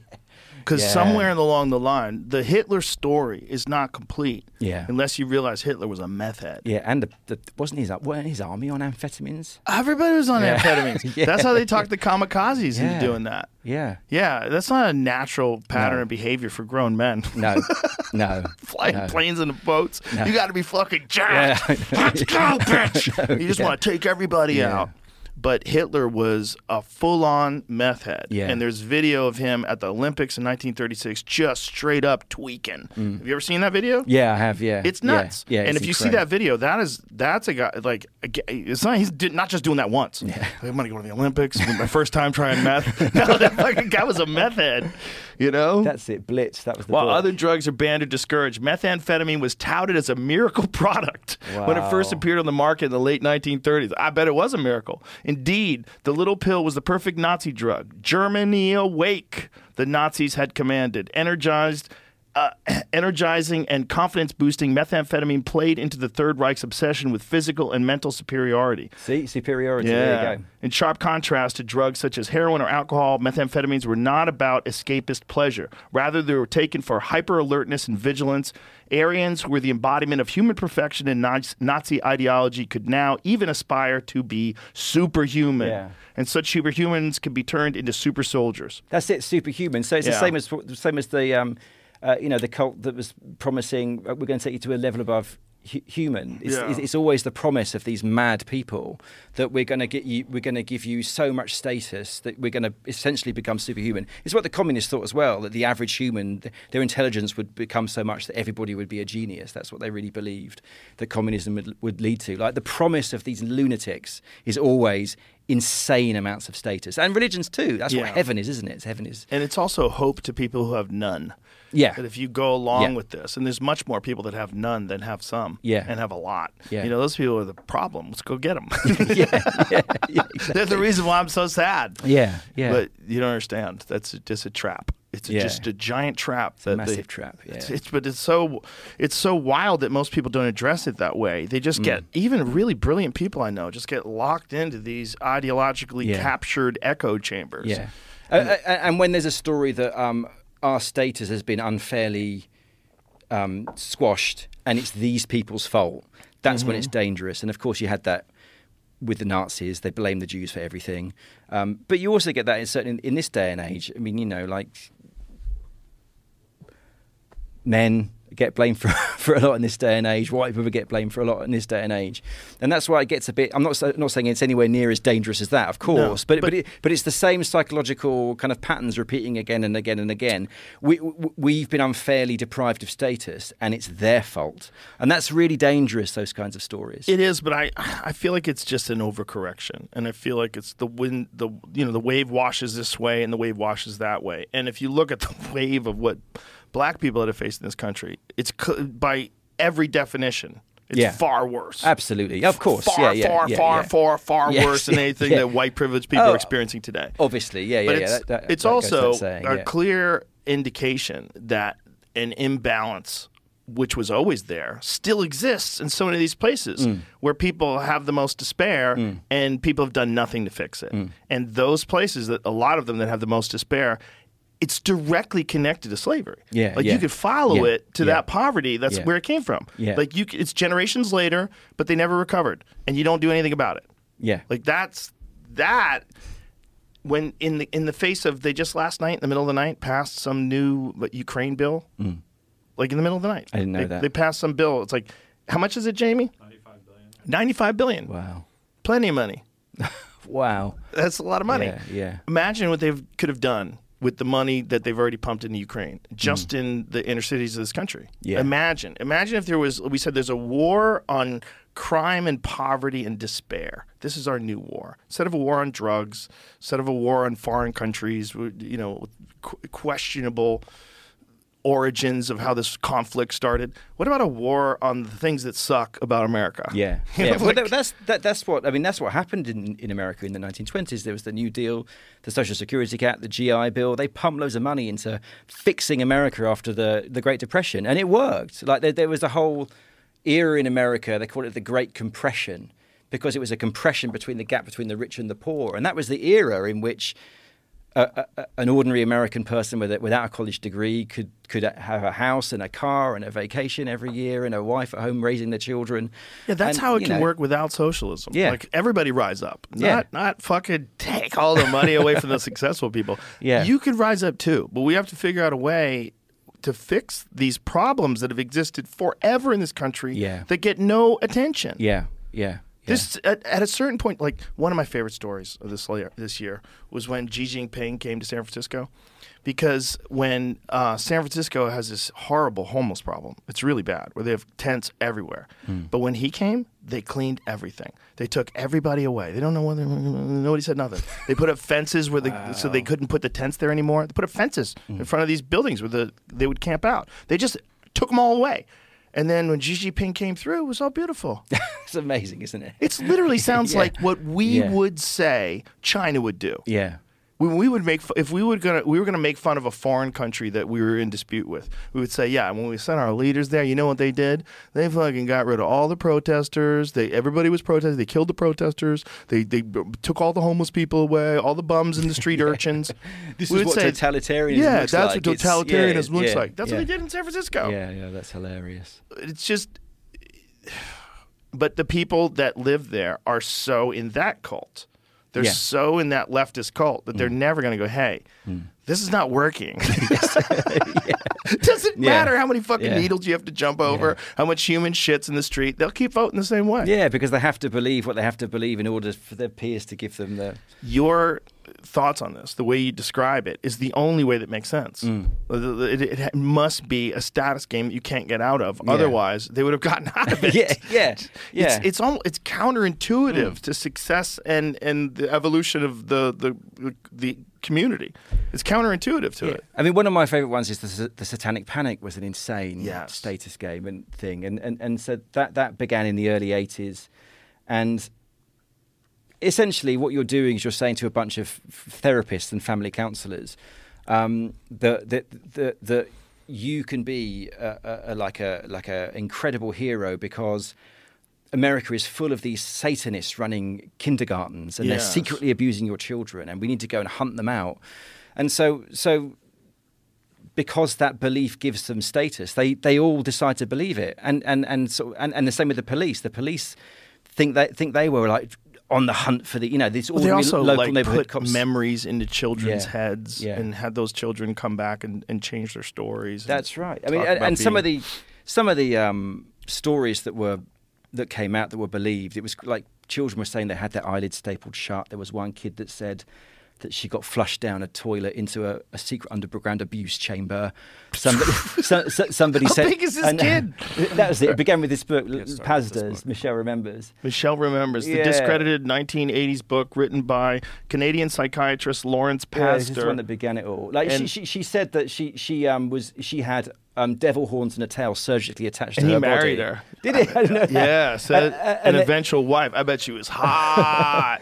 The crazy ones like that, I bet she was fun. Uh, and, That's um, what happened. He bought into it. He's like, "Yeah, baby, Yeah, flushed you he the said. toilet." uh, he said. Uh, uh, like, at first, I thought she was making it up, but then I thought it was true. Uh, and, uh, and according to her story, there was an 81-day satanic ritual where, the, where, the, where Jesus and the archangel Gabriel turned up and conveniently removed all the scars of her abuse. There was there was nothing left. Oh, that's convenient. Yeah, yeah. I bet But- she was hot. But but the amazing thing about the Satanic Panic was that um, I think it was like there was 190 arrests, 83 people went to prison. Oh, my God. One person went to prison on the solely on the basis of the testimony of a three-year-old child. Oh my god. Um, so uh, th- this one couple that owned a daycare spent 22 years in prison, and there was never, obviously, never physical any physical evidence. There was no tigers or sharks or, you know, scars in the eyelids where they stayed with them shut. But people, pe- people were offered status to, for believing this bullshit, so they believed it. And, and th- therapists, police officers, lawyers, judges.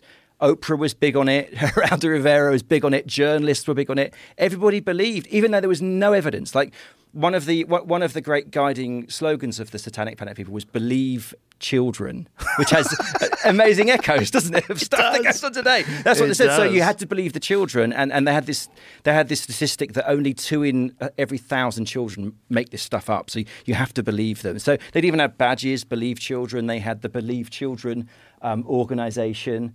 Um, Bothered about Dungeons and Dragons. what? I never. Can heard- you show me a photo of the woman? Yeah, yeah. I want to see if she's hot. I bet she was. and I bet it goes back to what you're talking about too though because I think status in his relationship with his woman Yeah. allowed him to believe some nonsense. and also the three Full hundred thousand compliance. dollar adv- advance he got for his book. Well, would have so much for my theory. Damn it, I hate when I'm wrong.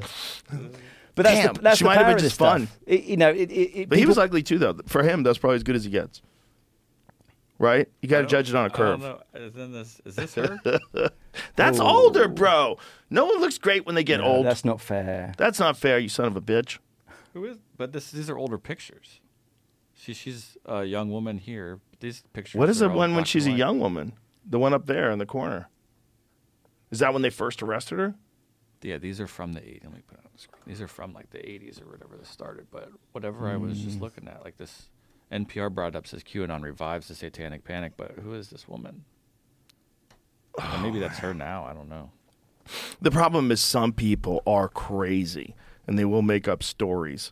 And then there's people that are just trapped in these witch hunts, like Yeah. the like the McCarthyism of the the Yeah. 50s. Everyone was a communist. Yeah. I mean, Oppenheimer got roped into that shit. Yeah. There's there's so many people that were being accused of being communists. If you went to one meeting, like, what's this all about? Well, that's it. And people you're call in- those moral panics, but I don't think they are moral panics. They're status gold rush. Right. I- I- you know, so the status on offer for finding Satanists was massive. They were Mm-hmm. like the government pumped tens of millions of dollars into these organisations. They became famous. There was Yep. one person who interviewed children who, who who got paid hundreds of thousands of dollars for into uh, and they, and they're, kids. So when they're saying I got flushed down a toilet, I got a forced to kill baby tigers, it's clearly stuff that four year olds are inventing. Right. But it was taken to be serious, and people went to prison for years uh, on the basis of this testimony. And and so so that's that that that's another thing that changed my thinking. This idea of moral panics. I think often moral panics are actually just these status frenzies, status kind of gold Mm. rush movements, where there's so much status on offer for believing this nonsense that people Yeah. helplessly, because that's how we're wired, start to start to believe it. Boy, social media doesn't do us any favors with that, does No. it?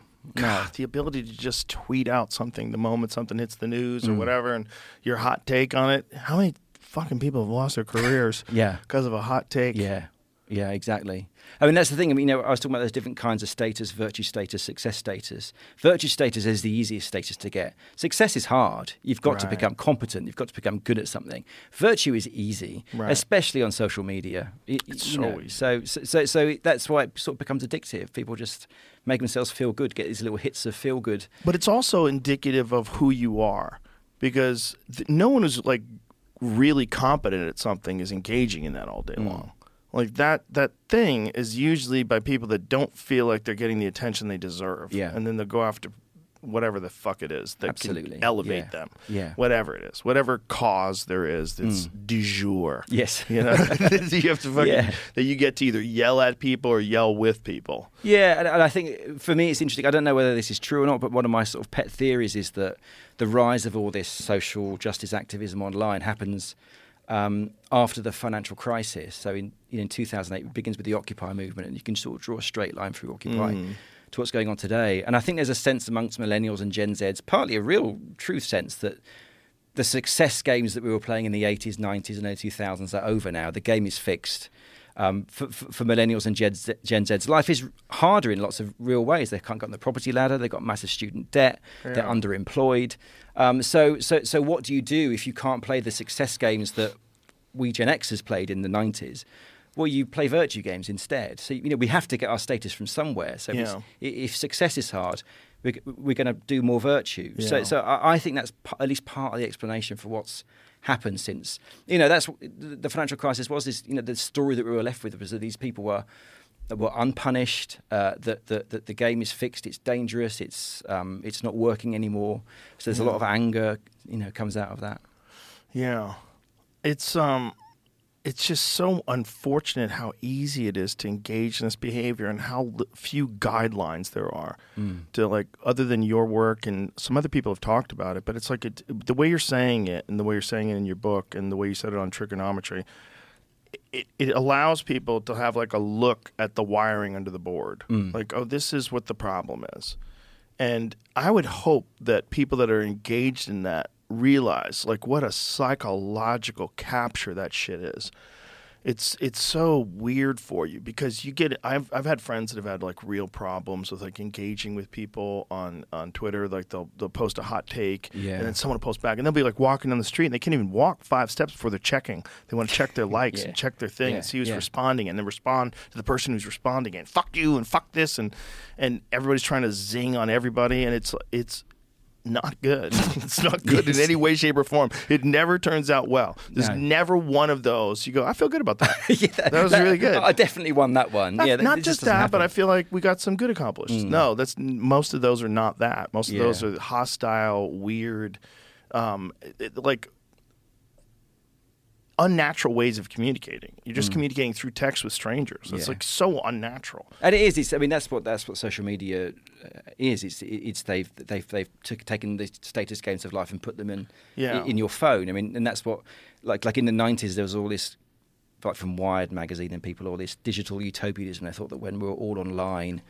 Um, it was going to create this hierarchy-free utopia, but of course that's not what happens when you connect billions of people together. They play status games. That's what they do, and th- those three games of dominance, virtue, and success. That's social media.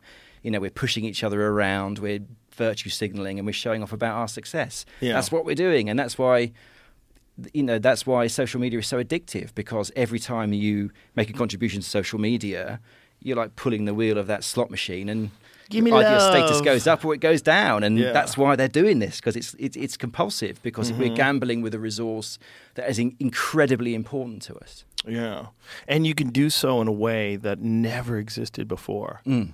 Like, if you're some guy who's shredded and you just do fucking curls on, on Instagram all day, you'll get a lot of people to pay attention to you. Yeah, Just have absolutely. workouts with your shirt off. You'll get a lot of followers. If you're a woman in her underwear, rolling around, you know, on on sheets and stuff, you get a lot of followers for doing not much else. And and that's the that, that that's the sort of the halting thing when I realised that actually, you know, status is a resource that we need. If we don't get enough status, we get mentally ill and we get physically ill too. So being low status is bad for us physically.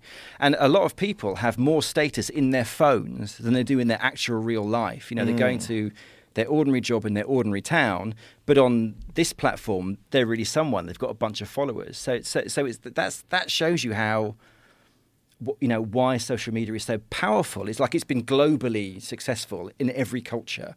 Um, social media is caught on because it's offering something that humans fundamentally value enormously and need to survive, which is which is status. It's a new way of harvesting this incredibly valuable resource that we value more than gold. You know. When you say that people get physically ill from it, like what happens to people when they don't get status physically? It's the same as I I think it's quite well known that loneliness is bad for us. But loneliness is connection. Status is the same. So there, there was a bunch of really interesting experiments done in the UK in the British Civil Service, which is a massive organisation, hugely stratified. And this guy, Dr. Michael Marmot, and his team went in there to, f- and they, they found that um, your place in the hierarchy predicted your health outcomes. And this wasn't to do with how healthy you were in other respects, or it wasn't to do with your diet, you know, where they controlled for all of that stuff.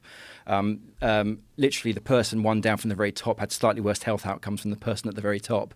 And they were really significant. So, for middle aged people, uh, the people at the bottom of the hierarchy had four times the risk of death than the people at the top of the hierarchy. Wow. And then they, and then other academics went into the lab and they did an experiment with with monkeys, I think baboons, and they gave these monkeys these delicious diets of like pizza and ice cream. They basically made them really unhealthy, so filled them with atherosclerotic plaque, um, and figured and tried to work out who got sick and who didn't get sick as a result of their terrible diets.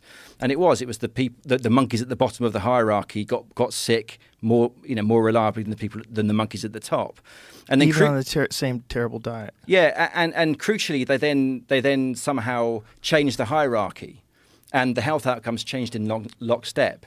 So the so the, the monkey that was at the How top. did they change the hierarchy? I don't know. I don't know how they did that. I know, that I seems probably like- don't want to know. It's probably really horrific. Right, with monkeys, like, how do you pull that lab. off? Yeah. So, so so so it is. It's the it's the it's the status hierarchy, and and, and it's for the same reason as loneliness. When the brain registers that we're that we're we're lacking in the resource of status, it puts us into that stress state of raises inflammation, lowers the antiviral response, and we're not designed to be in that state for long periods of time. Um, it's that that's a, that- that's a, a response that's designed for being you know when we're being chased or attacked. It's supposed to be like this, and so chronic inflammation is really bad for us. It makes us more vulnerable to you know cancer, Alzheimer's, all kinds of horrific um, um, issues. So so that's why lacking in status is is bad for our physical health. It's the same reasons why loneliness is bad for our physical health. And that has to play a role in what gets diagnosed as depression. Then. Oh, status is massive for depression. Um, a sudden drop in status is a is a red flag for, for suicidal ideation when we suddenly drop in status. Mm. Um, so, so, so you know, anxiety, depression, self harm is all tied to feeling sort of low in status. And in my in my spare time, I volunteer back in the UK for a, a, a like a crisis hotline. People phone it, particularly when they're suicidal. Oh And- man, what a great thing if someone suicidal and get a hold of you. That's a cool conversation. You know, some people they'd be droning on and on. You're like, bro, you're not inspiring. Help me out. Well, what I found is that the people who are suicidal who call me, there's th- th- th- there's generally three reasons why people get suicidal in my experience on the phones. The first one is chronic pain, people obviously. Uh, second one is people struggle with recent bereavement. People become suicidal when somebody they love or a pet they love um, has gone. But the, by far the most common reason people phone when I've spoken to a suicidal is to do with their you I call it identity failure. That, that they've that they're, they're severely lacking in connection or status, usually both. And not only are they lacking, they're stuck, they're trapped. They feel like there's nothing I can do. My life is so fucked. There's no way I can ever meet anybody. There's no way I can ever feel statusful in the world. And and so, so, so, yeah, this is it's it's a massive red flag for uh, you know that's that's that's a, a huge reason why humans choose to end their lives because they they, they feel like I, I'm- I'm severely lacking in connection and status. This is such an important thing to talk about because this is never discussed when people talk about depression. All Mm. they ever want to tell you is that it's a chemical problem, it's not your fault. That's all they ever want to tell you. Yeah. They don't want to tell you that the quality of your life affects the way you feel. Mm. And if you're doing what you Oh. want to do and you have good friends and you're having fun times and you're a good person, you're nice to people, Mm. they're nice back, they like being around you because you're fun, then your life is better. But that's connection. Status Yeah. is also really you know it's it's, It's it's, rooted in that. essential. Yeah. It's a, yeah. it's a big part of that. And all of that contributes to this thing that we call depression. absolutely. Yeah. And no one wants to say that. They want to say, get on this. Come on, man. Mm. We got something for you, buddy. Yeah, Pop it's, this. Yeah, yeah Come it's, on, it's, Will. cra- it's crazy Play because because it, it seems so obvious. it seems so obvious. It does, know, but you yeah. can't bring it up. No. It's almost like it's a forbidden topic. Mm. Like you, you can't say, well, how much of it is like what you're doing with your life? Yeah. Um, uh, does that factor in at all? How much of it is like the kind of friends you're around? Well, what kind of relationship exactly. you're in? I mean, one of the things I do because of my knowing about status when I'm on the phone with these people is I always make the point of at the end of the call trying to build them up a bit. You know, I, I tell them, and I mean it sincerely, that the, the the fact that they phoned in this what is probably the worst night of their life is heroic. That they're courageous. That most Yeah. most people don't suffer like you're suffering, and, and uh, you know, so, so so what you're, you know, like I, these, and it always it always goes down well. They always go, oh my god, wow, you know, no one's Yeah. ever said that stuff to me before. Like it's like a you know, it's magic the effect it has on the phones when you just give people a bit of, I think you're an impressive person, I think you're kind, I think you're smart, or whatever it is that I feel they are on the phones. Th- there was a there was a case recently in in the UK, um, a teacher, um, a head teacher, uh, killed herself when her school was inspected by the government inspectors, and it went down from outstanding to inadequate. you know, and she, she she killed herself, and, and they fa- they found her journals from like the day before she did that, and, and she said she said in the journal, um, the words inadequate keep flashing before my eyes. I Oh mean, so that's God. yeah, that, I mean, so that's that's horrific. It was a big scandal about oh, you know, are- are these judgments? Can we really reduce a judgment of the quality of a school to one word? Um, uh, but but but that was an example of somebody. Her, you know, that her problem was that she was really proud of the school she was running. It was an outstanding school, and suddenly it went to inadequate. And the pain of that sudden loss of status was too much for this poor woman to. Was it an accurate with. statement, or was Uh, was it? I don't was know. the school doing poorly for some reason, or was it just a know. cunty person? but that, that's the question. I That's mean, the I problem with cuntiness, right? Yeah. We kind of tolerate that kind of communication with people, and we, we look in and we watch from a side, like, oh, Mm. you know. But there's something to that. That is, you're, you really are pumping out negativity. Mm. It does have an actual effect on human beings on the other end, as much as you like to pretend it's some sort of a sterile professional act that you're doing. You're, you're That's it. Yeah, you're pumping out shitty Yeah. things. I mean, you're doing you- it for status, right? And when, well, when you take someone's status away, like they took her status away, Yeah. you're, it, I feel of it is like an act of social violence. Like our, our identity is of massive importance to us. And so when someone takes that away, that's why acts of actual physical violence, while they often happen, is when someone is disrespectful to somebody else. Yes. And the act of physical violence doesn't only restore that status back to its sort of set point, it turns that humiliation into a sense of pride. You know, Yes. you know, so, so so that's why violence is so um, tempting. It's why if you if you have the capacity for violence, it, it's often used because because it, it can transform that sense of humiliation into a sense of pride. It turns a negative status into a positive status, and and yes, The key is to have enough faith that you don't care. yeah, You have to have enough where you don't mind some little breach of your status. You're like, oh, Yeah. really? Mm. Someone disrespects you. You don't have to prove to them Mm. Because you have to understand what game you're playing. Mm. Most people don't. Like the consequences of violence are grave. Oh, like yeah. you do not want to engage in this this pattern of behavior that people have locked into their brain. Mm. Most of the time, we don't use it. You know, the vast majority of human history, they used it a lot. yes, yeah, they did, yeah. that yeah. again is yeah. carved into your brain. Yeah. You must resist. Yeah.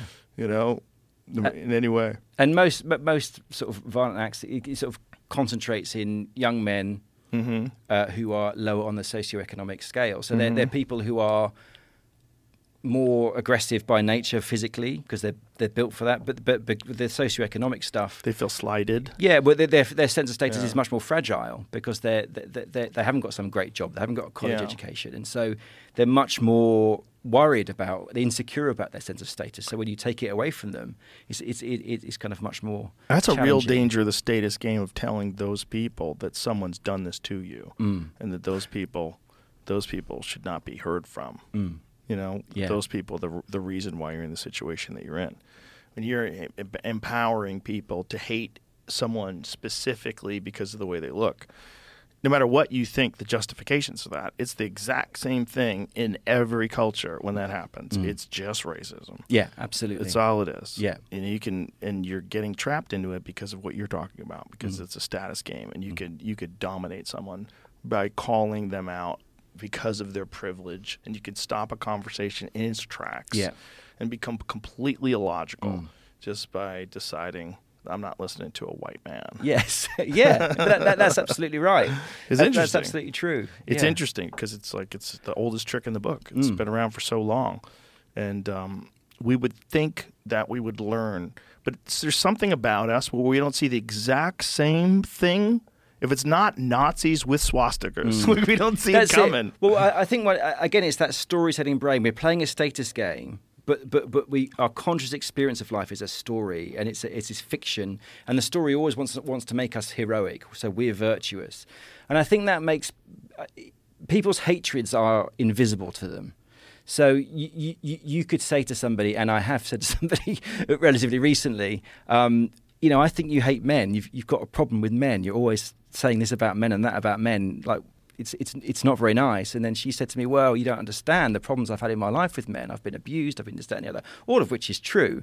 but but so that's her brain telling herself a heroic, virtuous story that justifies her her hatred of this class of human beings. And that's true for everybody. That's true for people who hate women. That's also true for misogynists. That's true for um, you know white people who hate black people. That's true Yep. for everybody's hatred is dressed up in a virtuous story. And I, and I mm. think that's right. As, soon as you start identifying a class of human being and saying these people are low status, these people are the source of my problems, mm-hmm. that's when when you know that's happening to you.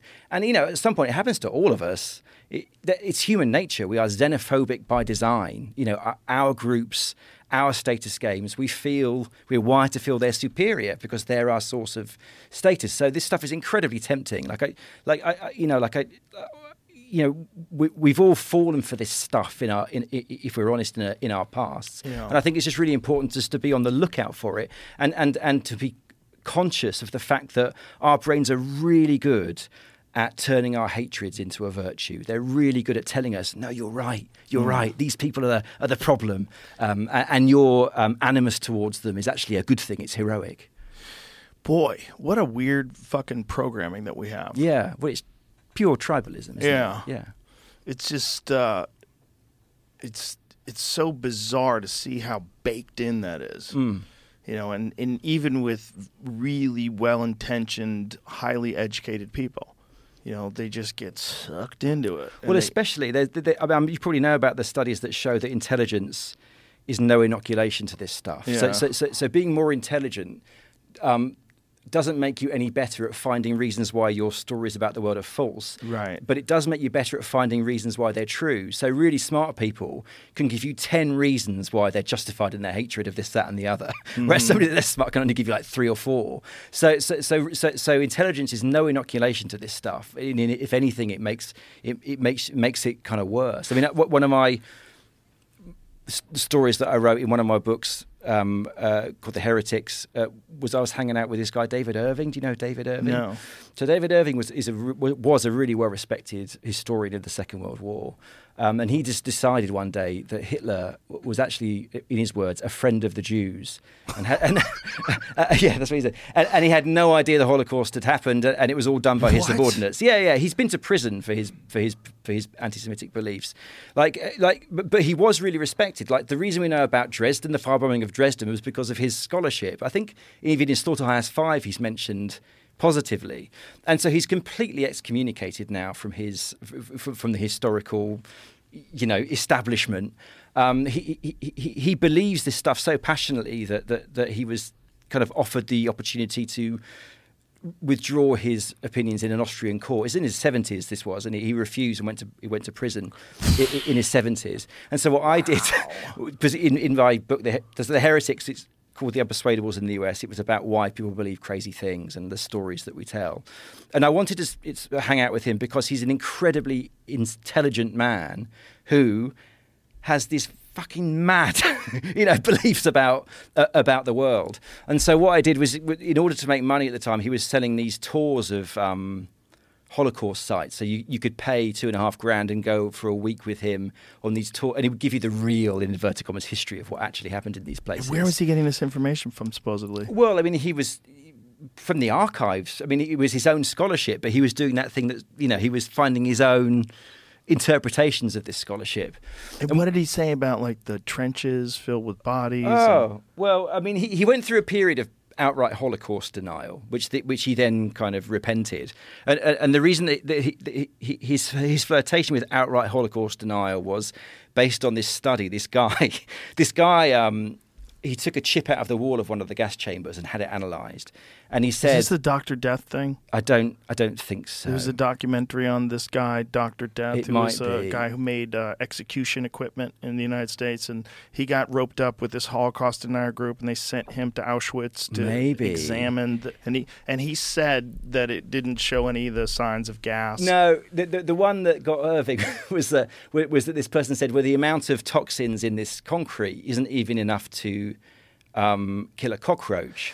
But what what he didn't understand was that cockroaches are really unbelievably good at surviving, and it's much easier to kill a human than a cockroach. Well, not only that, that stuff subsides into the. We looked at it the other day. Yeah, that right. stuff subsides into the atmosphere Yeah. very quickly. Like if you if you used it in a room and then opened up the doors, it would go into the atmosphere very quickly. Okay, yeah, yeah. So anyway, I mean, but I mean, to be fair to Irving, because uh, he did re- he did admit that, that he'd made a mistake there, but he's still a, a, a, a deeply, deeply anti-Semitic man. I mean, when when I was talking to him, So this- he this was became- from the beginning, and then that flavored his Holocaust denial. Well, it was weird. What, what what I got from him was that he actually was somebody that is very pro British Empire.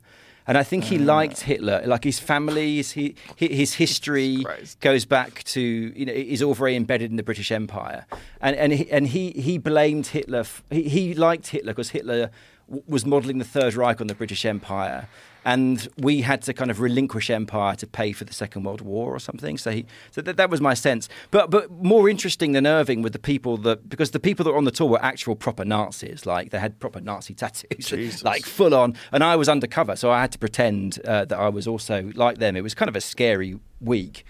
Um, but one of the most Did you get to talk to any of them? all of them. I was hanging out with them. I was, there, I was on holiday with them. I was on a coach with them and going. Yeah, like what it was. are they like? They're so weird. So they're they're all men. um, they. I mean, I write about this in the book. I hesitate to to say it, but but but I, I do write about it. They they were quite nice. So so so so, so, so this You're is so British. So, so, so this is the, this is the weird thing. Okay, so what happened was I interviewed David Irving on day one, and and you know at the time I was a Guardian journalist. I couldn't hide my disdain for him, and it, and I, I kind of fucked up. I, I let it be known through my line of questioning that I felt he was a racist lunatic. So he kind of walked off, and I was kind of panicking. Um, because I was thinking I've not got enough material for my book. I need to interview him again, and I was talking to the Nazis about oh, I'm freaking out. And then, it, and then um, the person organising the tour, I kept hassling, saying I need to speak to David again. I need to speak to David again. And she said to me, "Oh, you know, you might not know this, but the, all the boys have got together, and in your lectures at the end of the day, they're all asking questions."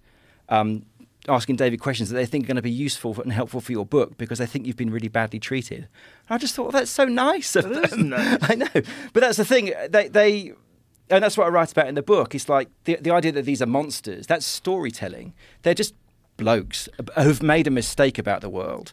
And what was most interesting about that was that the majority of those men had parents that had fought for the Nazis in the Second World War. So there was one guy on the last night of the of the of the of the trip.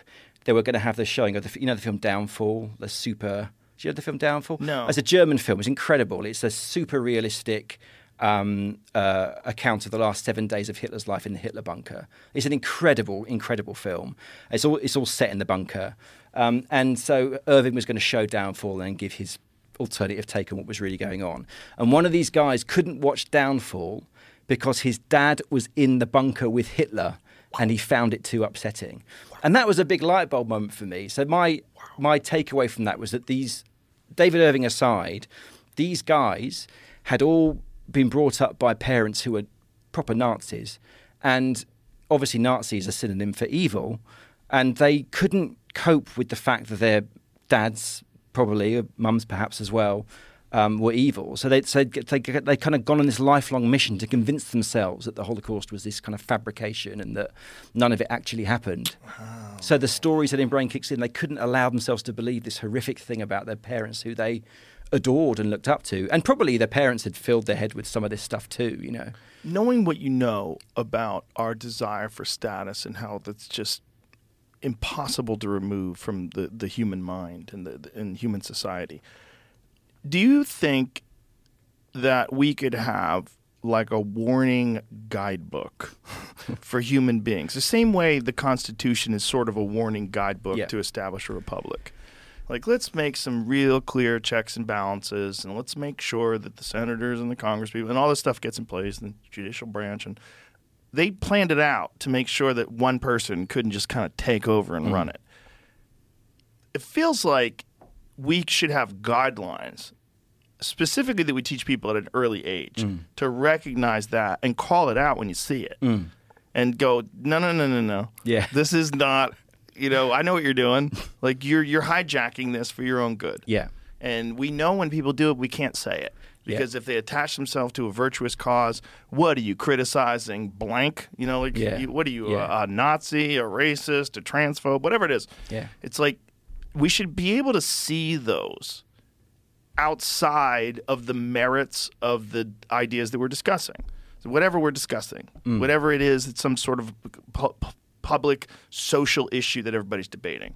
We should be able to discuss it outside of this status trap. Yeah. Where if you yell this, everybody goes, yeah, Yeah. or yell that. That should be childlike. Yeah. We should like shun people that do that and teach people at a fucking really early age not to do it. Mm. And it's hard to learn because there's no precedent. It's not like there's like you know, a hundred years of history on how to use the internet properly. Nobody knows. Mm. Yeah. They're just doing it because it seems like a thing to do that makes you feel good, gives you a little shitty dopamine spike. And so they just dive in. But if we could explain to people when they're very young, when they're impressionable, these are patterns that hmm. human beings fall into, and this is why they do these things that you think they're they're being mean or they're hmm. being bullies. This is why. These are all the patterns. Yeah. And so the kids could get it in their head, and maybe they could stop doing it while they're doing it at a young age and learn better patterns.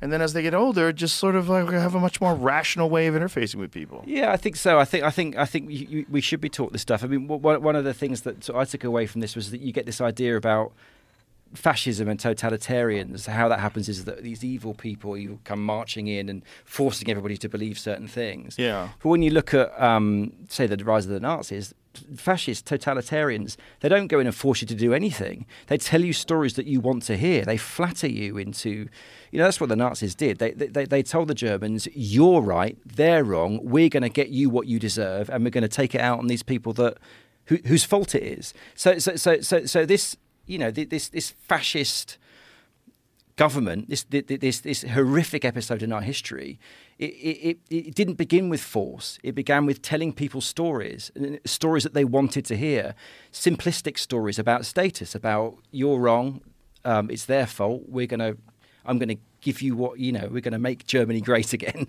Yeah. um, and you know people people love that stuff. I mean, the, the, the other thing that I think is that people that, that, that people sort of need to hear at the moment, I suppose, is about you can't take the status away from a group of people and expect no pushback. So that you know that that that's why Trump got voted in because since the 60s the left have stopped caring about the white working class and poverty and started caring much more about minorities and women for lots of very good reasons obviously but but but when you ignore in a group and they feel disparaged and and and the real working wages for the white working class in America has fallen since the since the 60s their quality of life has has plummeted um, they're going to react uh, and it's the same way that I feel that we that we're treating young men at the moment. You can't raise a, a generation of young men in an environment where, where you take all their status away and not expect them to react. So people Yeah. worry about, oh my God, Andrew Tate. How are people flocking to these the, the, the, these men that I, I don't know anything about Andrew Tate, but you know. Say he is misogynist. Um, what, how, how could it be that the, our young men are, are flocking to this individual? It's because you're calling them a, you know, you're calling them names. You're re- you're removing their status. So you can't. You know, the left need to understand that you can't disparage and dismiss and insult these entire categories of people. And I speak as a lifelong left wing person. Yeah. You can't do that and not expect some pushback. My friend Duncan said that about the pandemic mm. when the, the people on the left were attacking all the people on the right. He said, dude, this is going to lead to a totalitarian right wing government. Hmm. He goes, watch what this happens. Yeah. Watch what happens. Because all these people on the left are going crazy. It's like, and when I saw the, the riots and shutting down the streets, he was like, oh, this is going to lead to a totalitarian right wing government because it's going to be the opposite reaction to this. Yeah, yeah, yes, exactly. So, the, the, yeah, the, the the harder one hits, the harder the response, and then the harder they hit back, and it, Yep. and it ratchets up Till The- civil the, war. rhetoric, but the rhetoric ratchets up, doesn't it? I mean, that, that, that, that's what Yeah. happens. It's um, it, it is potentially dangerous. it's potentially very dangerous, and it's not dangerous right here yet, right now. Mm. No. But it is in if you're in Gaza. It Yeah. Mm. certainly is if you're in Ukraine. It certainly is in other parts of the world where they convince people that these people are the bad people and we're Yeah. the good people. Yeah. And go get them. Whew. And Yeah. then there's the reality of bad people. Yes, What do you do about them? I mean, Yeah. you can't just ignore the fact No. that there's terrorists out there. Yeah. Like you got to look at all of it. You Yeah. gotta, the whole thing is fucking nuts. And if we can recognize patterns and how people fall into patterns, I think we can have less nuts. Just like this has to be established like at a young age. Yeah. You got to get it in. It's hard for people once they've become set in their ways, and especially if they're like politically active or socially active online, and they're really kind of addicted to it. That's really where they get their jo- jollies from. If you just tell them right now, you got to cut that out. Like, what am I going to do for ten hours a day? yeah, that's literally what I do. You know, that's one of my um, things that I've always gone back and forth in my head about is universal basic income. Hmm. One part of me is always like, you know what? If people just had enough money for food and shelter, then they could go do what they want to do. They could chase their dreams and pursue their dreams. The other part of me is like, yeah, but then they're not going to have any incentive to do anything. They're going to have their food taken care of, they're going to have their shelter taken care of, and they're just going to fucking. There's going to be a certain percentage of people that are never going to get their ass going. Hmm. They're never going to. We're to miss wasted potential of people who could have pulled their life together and become something really special mm. by overcoming these bizarre obstacles that lead you to success in any given field. But if all of a sudden you you have all your food taken care of and your shelter taken care of, and you just want to sit there, and you're okay. But you Like see, you have no, there's a certain amount of people that Yeah. need a little something to get them going. Yeah. And a lot of like really ambitious people came from poverty. yeah. And it's because when they were young, they didn't have shit, and then they figured out that there's you got to work harder and you got to go after things. But I think we all have different personalities, and, and people are going to respond to poverty in different ways. And some people have a particular personality where they're wired more for the pursuit of status, where they're going to go, "Fuck this." This right. Not you know. a certain percentage are going to go for won't. it. They're going to use it and they're going to chase their dreams. Yeah, and my so my argument as, as a bit uh, as, a- as a as a lefty is that, is that a lot of that is genetic and, and can't be helped. So Really? yeah, yeah. So Genetic? Yeah. How like, so? Like so so. You know, ballpark figure, fifty percent of who we are is is genetic. So, so we all have different personality types. Right. And um, so, if you're extrovert, um, that's a good thing in our neoliberal market economy because you're sociable, um, you're ambitious. Uh, if you're low in agreeableness, that's also a good thing in, in our particular um, uh, environment because you're competitive. But if but if you're not those things, and if you have a low IQ, and if you are, uh, th- th- then you are, you, you, you know, you are going to struggle massively to compete in, in the world today. So my argument is that, is that those people deserve some help. You know, those those people deserve a, a social safety net because there's no such thing as a pure meritocracy because we're not we don't human brains don't roll off the production line at Foxconn. We're all wired differently with different talents. And the fact is, some people have low IQ. Some people have personalities which are antisocial, uh, which mean that they can't get on in human groups. They lose their temper. And we can try and help those people, but you can't completely rewire those people. Like it's impossible, for example, to turn an extrovert into an introvert because of, you know, because a, a lot of that is genetic. Like we're born with these semi-finished brains. So, so genes aren't fate, but they do set us in a certain direction. And most of the rest of that kind of creation of self happens when we're young, in the first 20 years of life.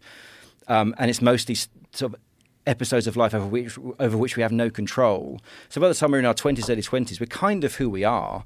Uh, there's not much that's going to change us in a dramatic sense apart from serious trauma.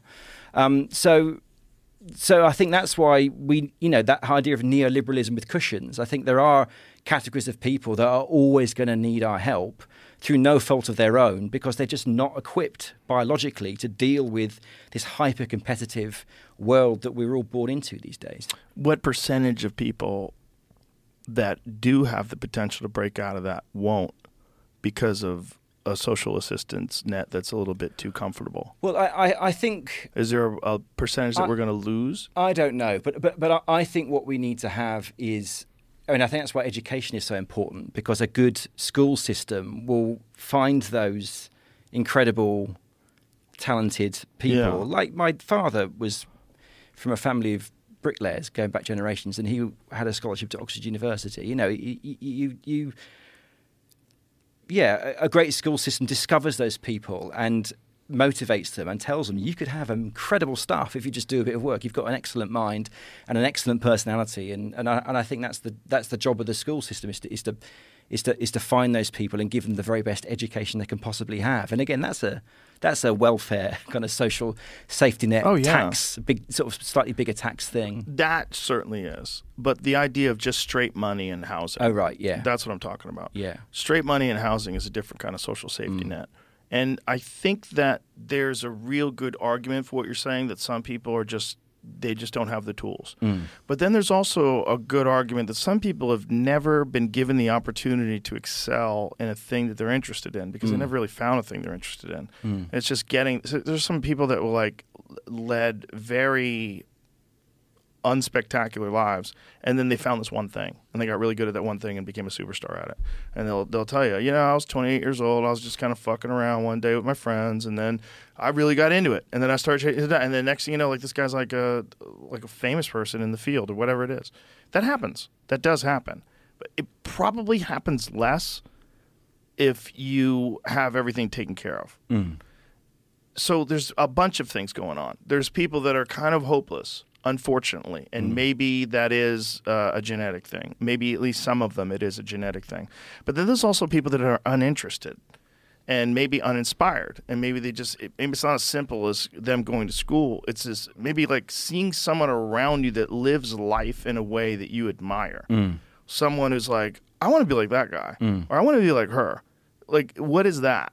and where how do you get that to people because that's a big factor that's a giant factor in who you become uh, as a, an adult human being it's like who are you exposed to as a child Absolutely, yeah. So there, there's a really great academic. He may have even been on this. I don't know. Called Joseph Henrich, who's, done lots of work in how we operate in groups, and he, he he's done this research that shows um, that um, those people that we kind of glom onto, you know, especially when we're young, but but we never stop doing it. Um, there, there are various cues in our environment that we subconsciously seek out to mimic people. One of them is similarity. So, so, so we identify people who are a bit like us. So men are more likely to glom onto men, women, women, that kind of thing. Um, and then there's, there's other various cues. There's like um, uh, skill cues. So if we see somebody who's really competent at something, we'll be, you know, we, we'll start to mimic them and copy them. Um, there's success cues. So the, the, the symbols of success. So the fast car, or in the tribal context, the the necklace of teeth. Um, and, and, and, then, and, and then the other one is um, prestige cues. So if we see lots of other people attending to one person, we'll also attend to them. And then um, they, the, the, psychologists call this the Paris Hilton effect, where the more people look at somebody, the more people look at them, and it just goes into this runaway thing until you get somebody like Paris Hilton who's got no apparently skill for anything who becomes globally famous. So, so, so, that, so, so, that, so the brain's always looking for these people um, to um, sort of identify and then copy. And, and the logic is that these people are high status. They, they, they, they've worked out how to earn status in the game that we're playing. And so by copying them, we too will learn and, and, and rise in status. Hmm. So I guess that's just a long-winded winded way of saying that role models are really important. And I think that's why we see you know, the government always worries about issues of like street gangs in socioeconomic, low, low you know, in poor places, Yeah. jihadist groups i- i- in those Yeah. places. And the reason we have street gangs and jihadist groups isn't because boys will be boys and they're naughty, they're criminals, they're monsters. naughty. It's, yeah, it's because they need status. A- And, so if you're a, if you're a young man growing up in a horrible estate in South London. And you're 14 years old and you want status, and you've got a choice. I'm going to work in the supermarket stacking shelves, or I'm going to become a drug dealer and drive a Ferrari. What are you going to choose? So, so, so, so that's what society needs to figure out. It's kind of what you were saying is, is that is that we need to give young people, especially in lower socioeconomic groups, more opportunities to earn status. I mean, that's one of the things about being middle class is that you get all those opportunities to earn status. You get an education, you go to college, you can choose all these careers. But poorer people just don't have those opportunities. And so I think you're right. I think lives are wasted. Val- human value is wasted because those opportunities just aren't made for young people. you ever listen to Gang Starr No. Gang Starr has a song about it called just to get a rep Oh, really? yeah it's all about people doing things just to get a reputation Yeah. yeah Yeah, there, wa- there, there was a, a um, a, a, guy in the 70s who went to this, it was Nigeria in Africa. And there used to be this, um, roy, uh, like a, like a run by the royals, so aristocratic um, rulers. And then these jihadists came in and just got rid of them all. And he was curious, this guy, his name was Bascom, I think, that what, Jerome Bascom, why is it that Islam is really popular in this place? Because it, they should, it should be hated because they've, they've swept away everybody's um, status games, the existing status games they were playing. So he went in and he, and he met two uh, former like descendants of the royal, royalty. And one of them was a, a, a peanut seller and he was miserable. and he was kind of stooped and uh, depressed and struggled in his marriage and was bitter because he used to be this big man and now he was nothing. And the other guy had gone into you know the Islamic, the Muslim, the status game of Islam, and he you know he learned the Quran uh, by the age of sixteen, which is very prestigious. So he was you know, killing do. And, he, and yeah, and he, so, so so so he was killing it. So he um, he he was proud. He had multiple wives. He was happy. So he wasn't wealthy, but he was happy. So he, so he said, you know, that's why Islam was popular in, in that place. It's because it was offering a, a new and functional status game. So when you've got nothing, um, you f- you find a game to play if you want to be successful in your own mind and in your own in your own health. And and, and so that that's how Islam became so popular and successful there. And that's how you know how religions become popular generally. They offer people who have not much else reliable paths to status. Yeah, that's why they try to squash them as quick as they can in this country when new ones pop up. yeah. thus Waco, you know? Yeah. And thus uh, so many of them. Well, that's what ha- again. That's what happens in, under communism and Nazism. One of the first things they do is they get rid of all the other rival status games. Yeah. Like a big one in the Soviet Union was the, the, the Christians. You know, they, they they would torture and kill them.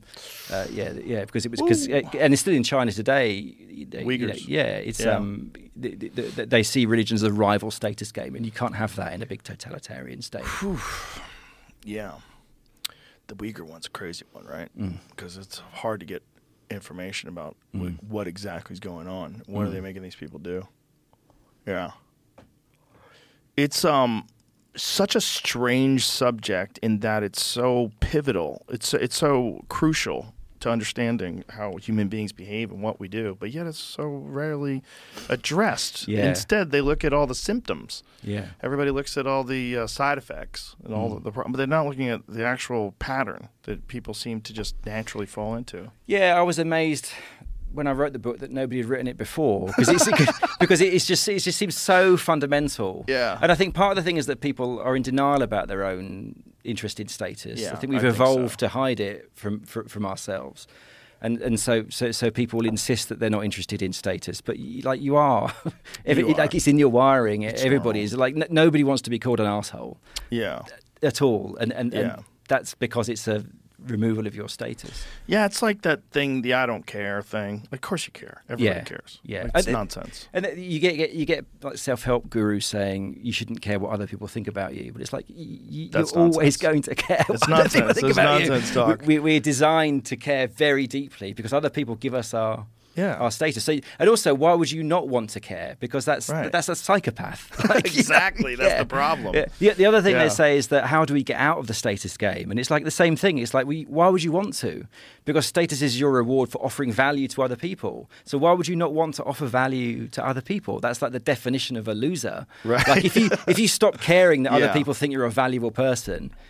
Then you really are those people that you were talking about that just have no get up and go. Then you're the. Unabomber. Exactly. Yeah. The Unabomber really didn't like people. no, but he, he he was another one. He was another guy that that, that you know the roots of the Unabomber is, is is fascinating. That he that he went to was it Harvard University Yeah. and had tho- those experiments, and that, and that was an exercise in humiliation. Yes, it was the LSD studies, and part of the what they did when they would dose him up with LSD, and they would do humiliating things to him and berate him, Yep. and they it was they were doing it as an experiment. They were trying to see what they could do to him Hmm. and how he would react. And the fact that they were using LSD while they were doing this is so nuts. Yeah, they, they they got him to. They said it was a going experiment, and the first thing to do was he had to write down in great detail all of his secrets, all of his hopes and dreams, like his most personal, important things. And then he was sat in a desk like this with lights shining in his face, and all these people were just mocking him, mocking him, mocking him, tearing him to bits. So hmm. absolutely humiliated him. And then what happened? You know, what, the, You know the story of his childhood too. I don't know the story of his childhood. When he was a baby, he was very ill. Hmm. And so they brought him to an infirmary, and he wasn't allowed to have any contact with his parents for like months. So, hmm. for like several months while he was a child, I don't remember exactly how long, but it was horrifically long. He didn't get human touch, which, you know, they didn't understand back then, I guess, that that's crucial to the Yeah. development of a Yeah. human being. Without it, you literally, a baby will go mad Mm. And so then when he was older, one of the things his brother talked about, because his brother was the one who read the manifesto and recognized his brother's handwriting. Because it wasn't just a manifesto, it was the, way, the specific way that he was talking about things and the way his understanding of technology and it was his brother. His mm-hmm. brother had this like crazy anti-technology philosophy a long fucking time ago, but he was mm. saying that like if he uh, made an advance on a girl and the girl rejected him, he would be horrific and Wow. angry and mm. write letters and mm. just berate her. He, like it was crazy where he had to go, I mean, "What the fuck are you doing?" So he knew his brother was just broken. He was always broken. So to take that guy and Yeah. dose him up with LSD Yeah. and humiliate him, Yeah. like they made a fucking monster. Yeah, and, and and who did he attack? Like the the UN and Unabomber, his universities. He, he he took his you know it was revenge on the intellectual class who were kind of creating this world he he hated. It's like um, it was about Elliot Rogers, the, the the spree killer. You know, Mm-hmm. he, he he felt rejected again and again and again by the by the pretty girls of the world. So his brain told him this horrifically misogynist story that girls women were the responsible for all the evils in the world and decided to go out and you know kill a bunch of them that's what the brain does it tells us these stories that the people who are responsible for my lack of status are evil and they must be destroyed It's a horrible pattern. mm. It's a horrible pattern that people get into. Mm.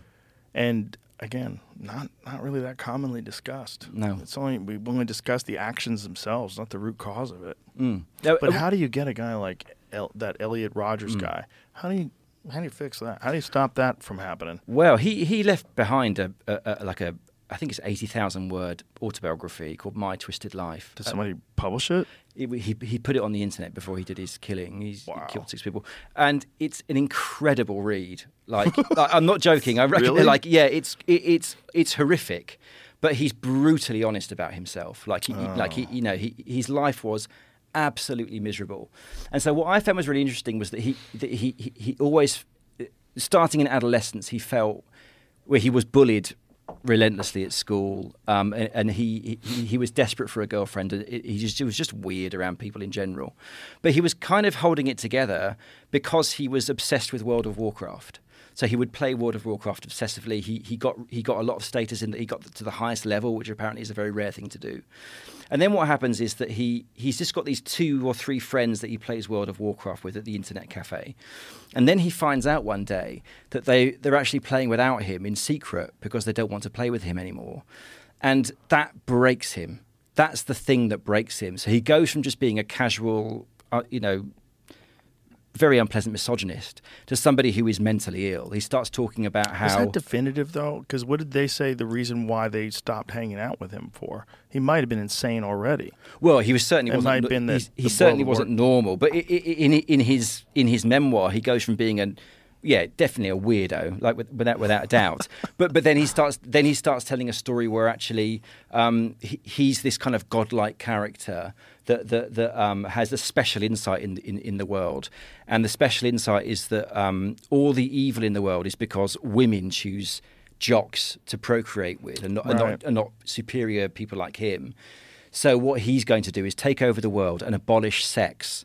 Uh, because sex is at the root of all evil, and, and he's going to allow certain women to procreate under certain conditions, but only for the continuation of the species. And so, so this he, he goes from just being a misogynist and an outcast to somebody who's mentally ill. Well, call me cynical, Mm-hmm. but I don't think people not playing World of Warcraft with you can do that. I have a feeling. Yeah. He might have already been out of his fucking mind. Yeah, he was That's get- just me. Well, yes, he was definitely getting that way. But for me, it was interesting that his his only remaining source of status, Was World, of World of Warcraft, Warcraft. Was away taken from away from him. Yeah. and and, and it was that day That when he when he has this revelation. So maybe it's the coincidence. I bet he was already out of his fucking mind. Yeah, yeah. There's no way that just does it to you. No, no, I'm not I saying he went it. from black The to status. white. It, it just went. It- he, he went the from straw he went from being a horrible, back. awkward misogynist to somebody who was having these fantasies of abolishing sex and that he was a god. Like that's a, that's a that's a kind of difference. Yeah, it was know. the ed- it pushed him over the edge. yeah that, that Yeah. that's what I think. And there's a lot of people out there that are just on the edge. Yeah, Yeah. yeah. And So that- that's why I think it's so. That's why I think it's healthy to have you know lots of different status games. You know, I think I think the healthiest people have multiple sources of status. Yeah, you were talking about that in the Triggernometry podcast. Like, have more than one thing that you're interested in. Mm. That way, all of your emotional self worth is not invested in one particular thing that you do. Yeah, it's like I a hedge. really good advice. Yeah. I try to follow that advice. Good. Yeah, I like to keep. I tell comedians too. You should have things you're interested in other than comedy. Have something you really love that's fun to do. Yeah. Something you engage, not just something you watch, but something you do. That's why I joined this, volunteered for this crisis line because it's like the only thing I do is Mm. right. If this is taken away from me, Right, right, right. it's it's That's yeah. interesting. Yeah, but also there's like something really powerful about helping somebody. Mm. You know, it's almost selfish. It, but You it- know what I mean? It is though. It is like it, like definitely. It's um um I mean that in the best possible way. I, Yeah. I, I don't really think it's selfish. I think it's wonderful. but I think it's kind of selfish in that when I do really nice things, it feels good too. But that's but, that, but that's again that's the uh, it's the status game. It's like we Yeah. we are wired to when when we offer earn that kind of virtue based status. We're Yeah. wired to feel good about ourselves. That's that's healthy. That's normal. Right. It's good. The fact that humans automatically reward each other and ourselves when we give to others is probably the most wonderful thing about our species. It's like an incredible thing that we do. Yeah. So it, it's not, it's nothing to be. I don't think it's anything to be ashamed of that people feel good about doing good things. That's how it ought to be. That's that's part of the reason why we do good things. We're wired to give to the tr- back to the tribe. Yeah. And the only thing that stops more of it is people that are in severe despair. Mm. And then they get real selfish because they have to. They're looking out for themselves. Mm. That's one of the major problems with not addressing all the horrible spots in a in a country. It's like you're just gonna have more people in despair, Mm. L- less people that engage in this status game in, a, in an enjoyable way, in a Mm. beneficial way. Yeah, that's right. Yeah. Yeah, and that's uh, that's one of those things that like crosses both ideological boundaries. It kind of, and this is where I think we have a real problem, is that so many people just subscribe to whatever one side believes mm-hmm. because of this status game, and they don't take into consider like why am I attached to this idea? What does Yeah. it have to do with the other ones that I like? Yeah. Like why are they all lumped in together? How come if I believe this, I also have Yes. to believe in that? Yeah. because that's what it, what it is. Like Yeah. if I, if you tell me that you don't believe in climate change, I can guarantee you how you're going to vote. yeah, that's right. I mean, that's it. Like like in the UK, like it's somebody that um, thinks that there should be more public money spent on buses. I can guarantee will how also be, vote. but also will, will also be more likely to be on the Palestinian side of the Middle Eastern One conflict. hundred percent. Buses, Middle East, Yep. nothing to do with each other. But Yep. they, but they and, and, and I've got How this, do you feel about guns, sir? yeah. do you believe in the Second Amendment? Because I fucking do. And then I know how you're voting. That's it. I mean, I've got this kind of idea that that Not once, always. Once you're past the age of forty-five or even forty, if all of your beliefs line up with left or right, then that something's gone wrong with your Yes. life. Like by the time you're forty-five, you should be smart enough to have figured out that they've got some stuff right and they've got some stuff Yes. right, and you should have decided for yourself which is which. Yes. That, that that's and so when I meet somebody that's my age and they're just giving this sort of list of talking points from left or right, I just think, oh God, you're Yeah. you're 16. Yeah. You're a 16 year old. you know? That's what's weird, Yeah, right? yeah. It's weird how some people will argue about something, and then when you just calmly and rationally ask him, like, why do you believe this? Yeah. Like, what's what do you know about the studies that were involved in this? Like, what do you know about the origin of this? Like, what do you like? You, you can say it in the most peaceful way and just talk just like that, and they'll get hostile. Yeah. Because they don't have that information. Yeah. They just know that you must be some sort of a bad person Yeah. if you're not following the narrative. Yeah. Like, come on, we all know what's going on. We all know. What do you want, Trump to win? Yeah. Like, Everybody knows. Everybody knows. Yeah. It's well known that. Yeah, and they get angry Yeah. with you. Yeah. Are you stupid? Are you stupid? You really believe this?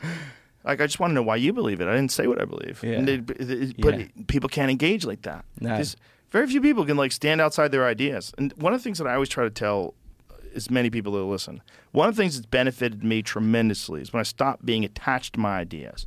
I don't believe in my ideas. I do in the sense that these are some ideas that I have, and uh, I wonder if this is right. But if if it's not right, I'm not I'm not attached to it. Like I can go, oh, I used to think that, but now I know this, and that doesn't diminish your worth. And but what does diminish your worth is if you fucking cling to that other Yeah. stupid thing, even af- after you know it's not real. Yeah. that's just dumb. Yeah. like you're not your ideas. You're just a human being that's interfacing with a fucking shitload of information, and most of it you're only gonna have a peripheral understanding of. You know, how, ask most people, how's the sewage system work? you don't know. It's so important. You use it every day. How does it function without electricity? I flush, Yeah. it comes back. What the fuck's going on? Most people have zero idea, but it's like a critical part of their Yeah. day. That's it. And that's, that's about active belief. It's the beliefs that, Yeah. that become part of our identity. They're the dangerous ones, Right. Because th- th- those are the ones that are that, that are status generators for us. Our Yes. status is our status depends on this idea that about biological women or Mm-hmm. about who about white versus black, men versus women, and then once once you're in that Yep. space.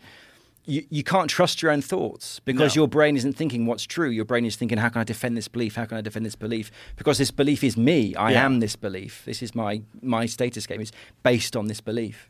Yeah, and it's a really dangerous trap that everyone can fall into, all of us. That's why cults are so terrifying to me. They're not terrifying to me because uh, I look at these people like, oh, they're so stupid.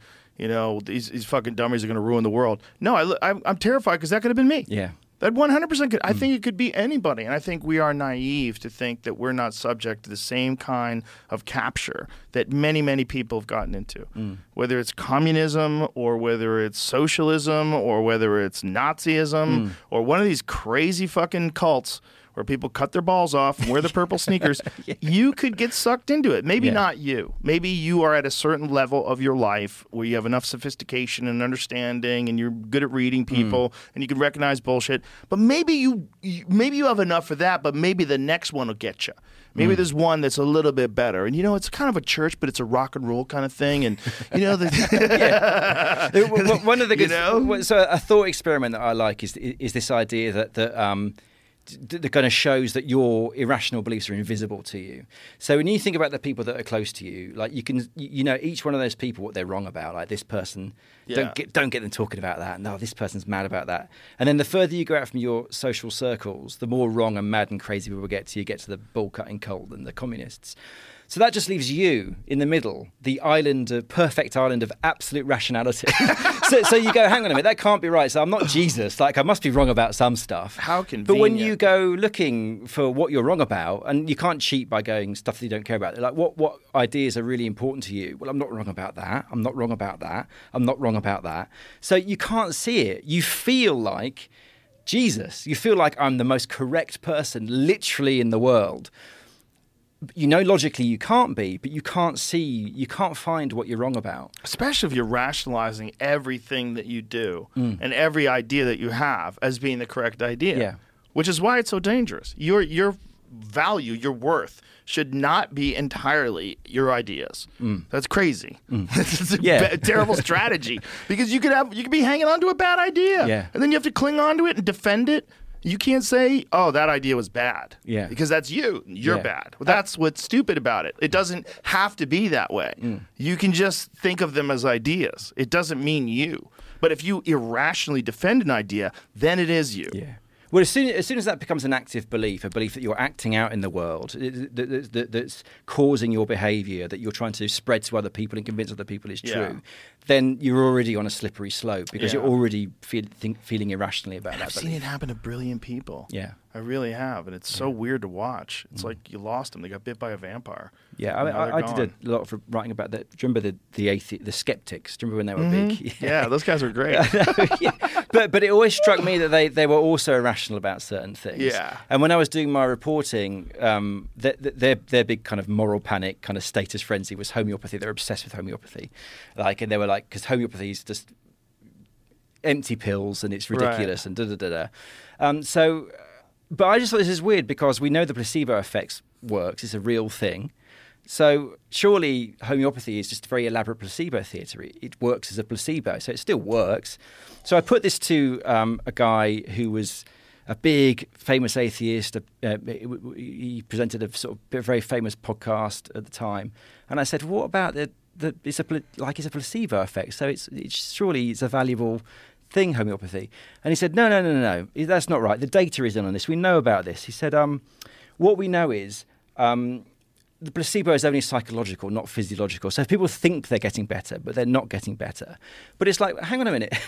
If the perception of pain has decreased, then the pain has decreased. like Yeah. if the perception of your depression has decreased, then the depression has decreased. Right. So, By so, that so like- measure, like, Advil doesn't work. yeah, exactly. So, so it's like this guy who was incredibly smart and incredibly well known, in the skeptic community had managed to convince himself that that that the placebo effect was this fake thing that didn't really work because it was only psychological, just so to, to give him permission to sort of shit on homeopathy. And it, But does the placebo effect work in terms of curing diseases? No. Nothing. Things like pain. and- Zero? I don't Just think pain? so. Yeah, things like pain and depression, things that are. Yeah, so, so, so, so, so it doesn't cure cancer, it can't shrink a tumor. But it does work with pain and depression. That's fascinating. Yeah. That's fascinating. Yeah, I mean, there are well-known studies that show that, that that that when you buy a brand, I always buy brand name painkillers because it has greater placebo than the cheap supermarket-owned brand. And it, it, even when you know it's the placebo, it still works more. So that extra few bucks that you're spending on the the brand name painkiller. Well, isn't there worth just a problem with calling yourself a skeptic? Because why not just be a thinker? Yeah. It's like why why are you specifically looking at things and it's "Nah, I'm cynical. You know, like that seems silly.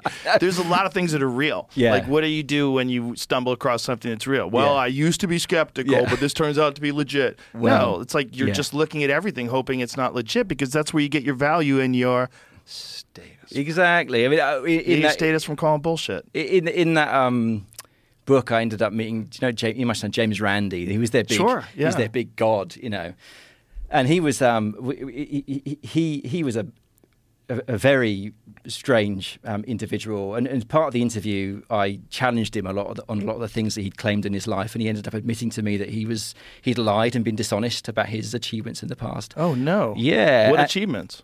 Well, achievements, and also um, lied a lot about the things he'd said about. You know, he had this million dollar challenge. Yes. Yeah. So, so his whole thing was like, it's an easy thing to do. If you prove anything uh, that's um, supernatural or woo woo, he used to call it, you get a million dollars. And the fact that nobody had ever got this a million dollars was his proof that, Right. that that none of this could exist. But there is story after story after story after story of people applying for this million dollar challenge, him backing out at the last minute for spurious reasons, and then attacking that person in public. Um, so, so that happened again and again and again. I think the worst instance of that was this uh, Greek. Again, homeopathy person who who'd spent something like half a million euros setting up a study in a hospital to to test properly test whether this homeopathy worked. And just on the eve of it happening, he he he insisted that has, it all had to start again and a pilot study had to be made. And, and and then and and then blamed the other guy for pulling out. So you know, I came to him with a, basically a binder full of this stuff, and he eventually admitted, "Oh yeah." You know, I, I have been dishonest. I have been untrue. But one of the amazing things about that was that was that I asked him at the end of the interview after he'd admitted, "Yes, I've lied about this stuff." Um, I said, Have you ever changed your mind about anything? And he was in his 80s at the time, I think. He couldn't tell me a single thing that he had ever changed his mind about. That seems That crazy. is not a critical thinker. That's a stubborn asshole. If you, if you yeah. ask me. And on that note, hey man, thank you very much for being here. This was a lot of fun. I really really enjoyed it. And like I said, I enjoyed your interview on Triggernometry. And I recommend everybody go. It's a great podcast anyway. Uh, so thank you very much, and thank you for the book, and thank you for being able to like lay this out in such a like I said digestible way. Thank you, Joe. I really appreciate you having me on. It's been amazing. I, I enjoyed it. Thank you. Thanks. All right, bye everybody.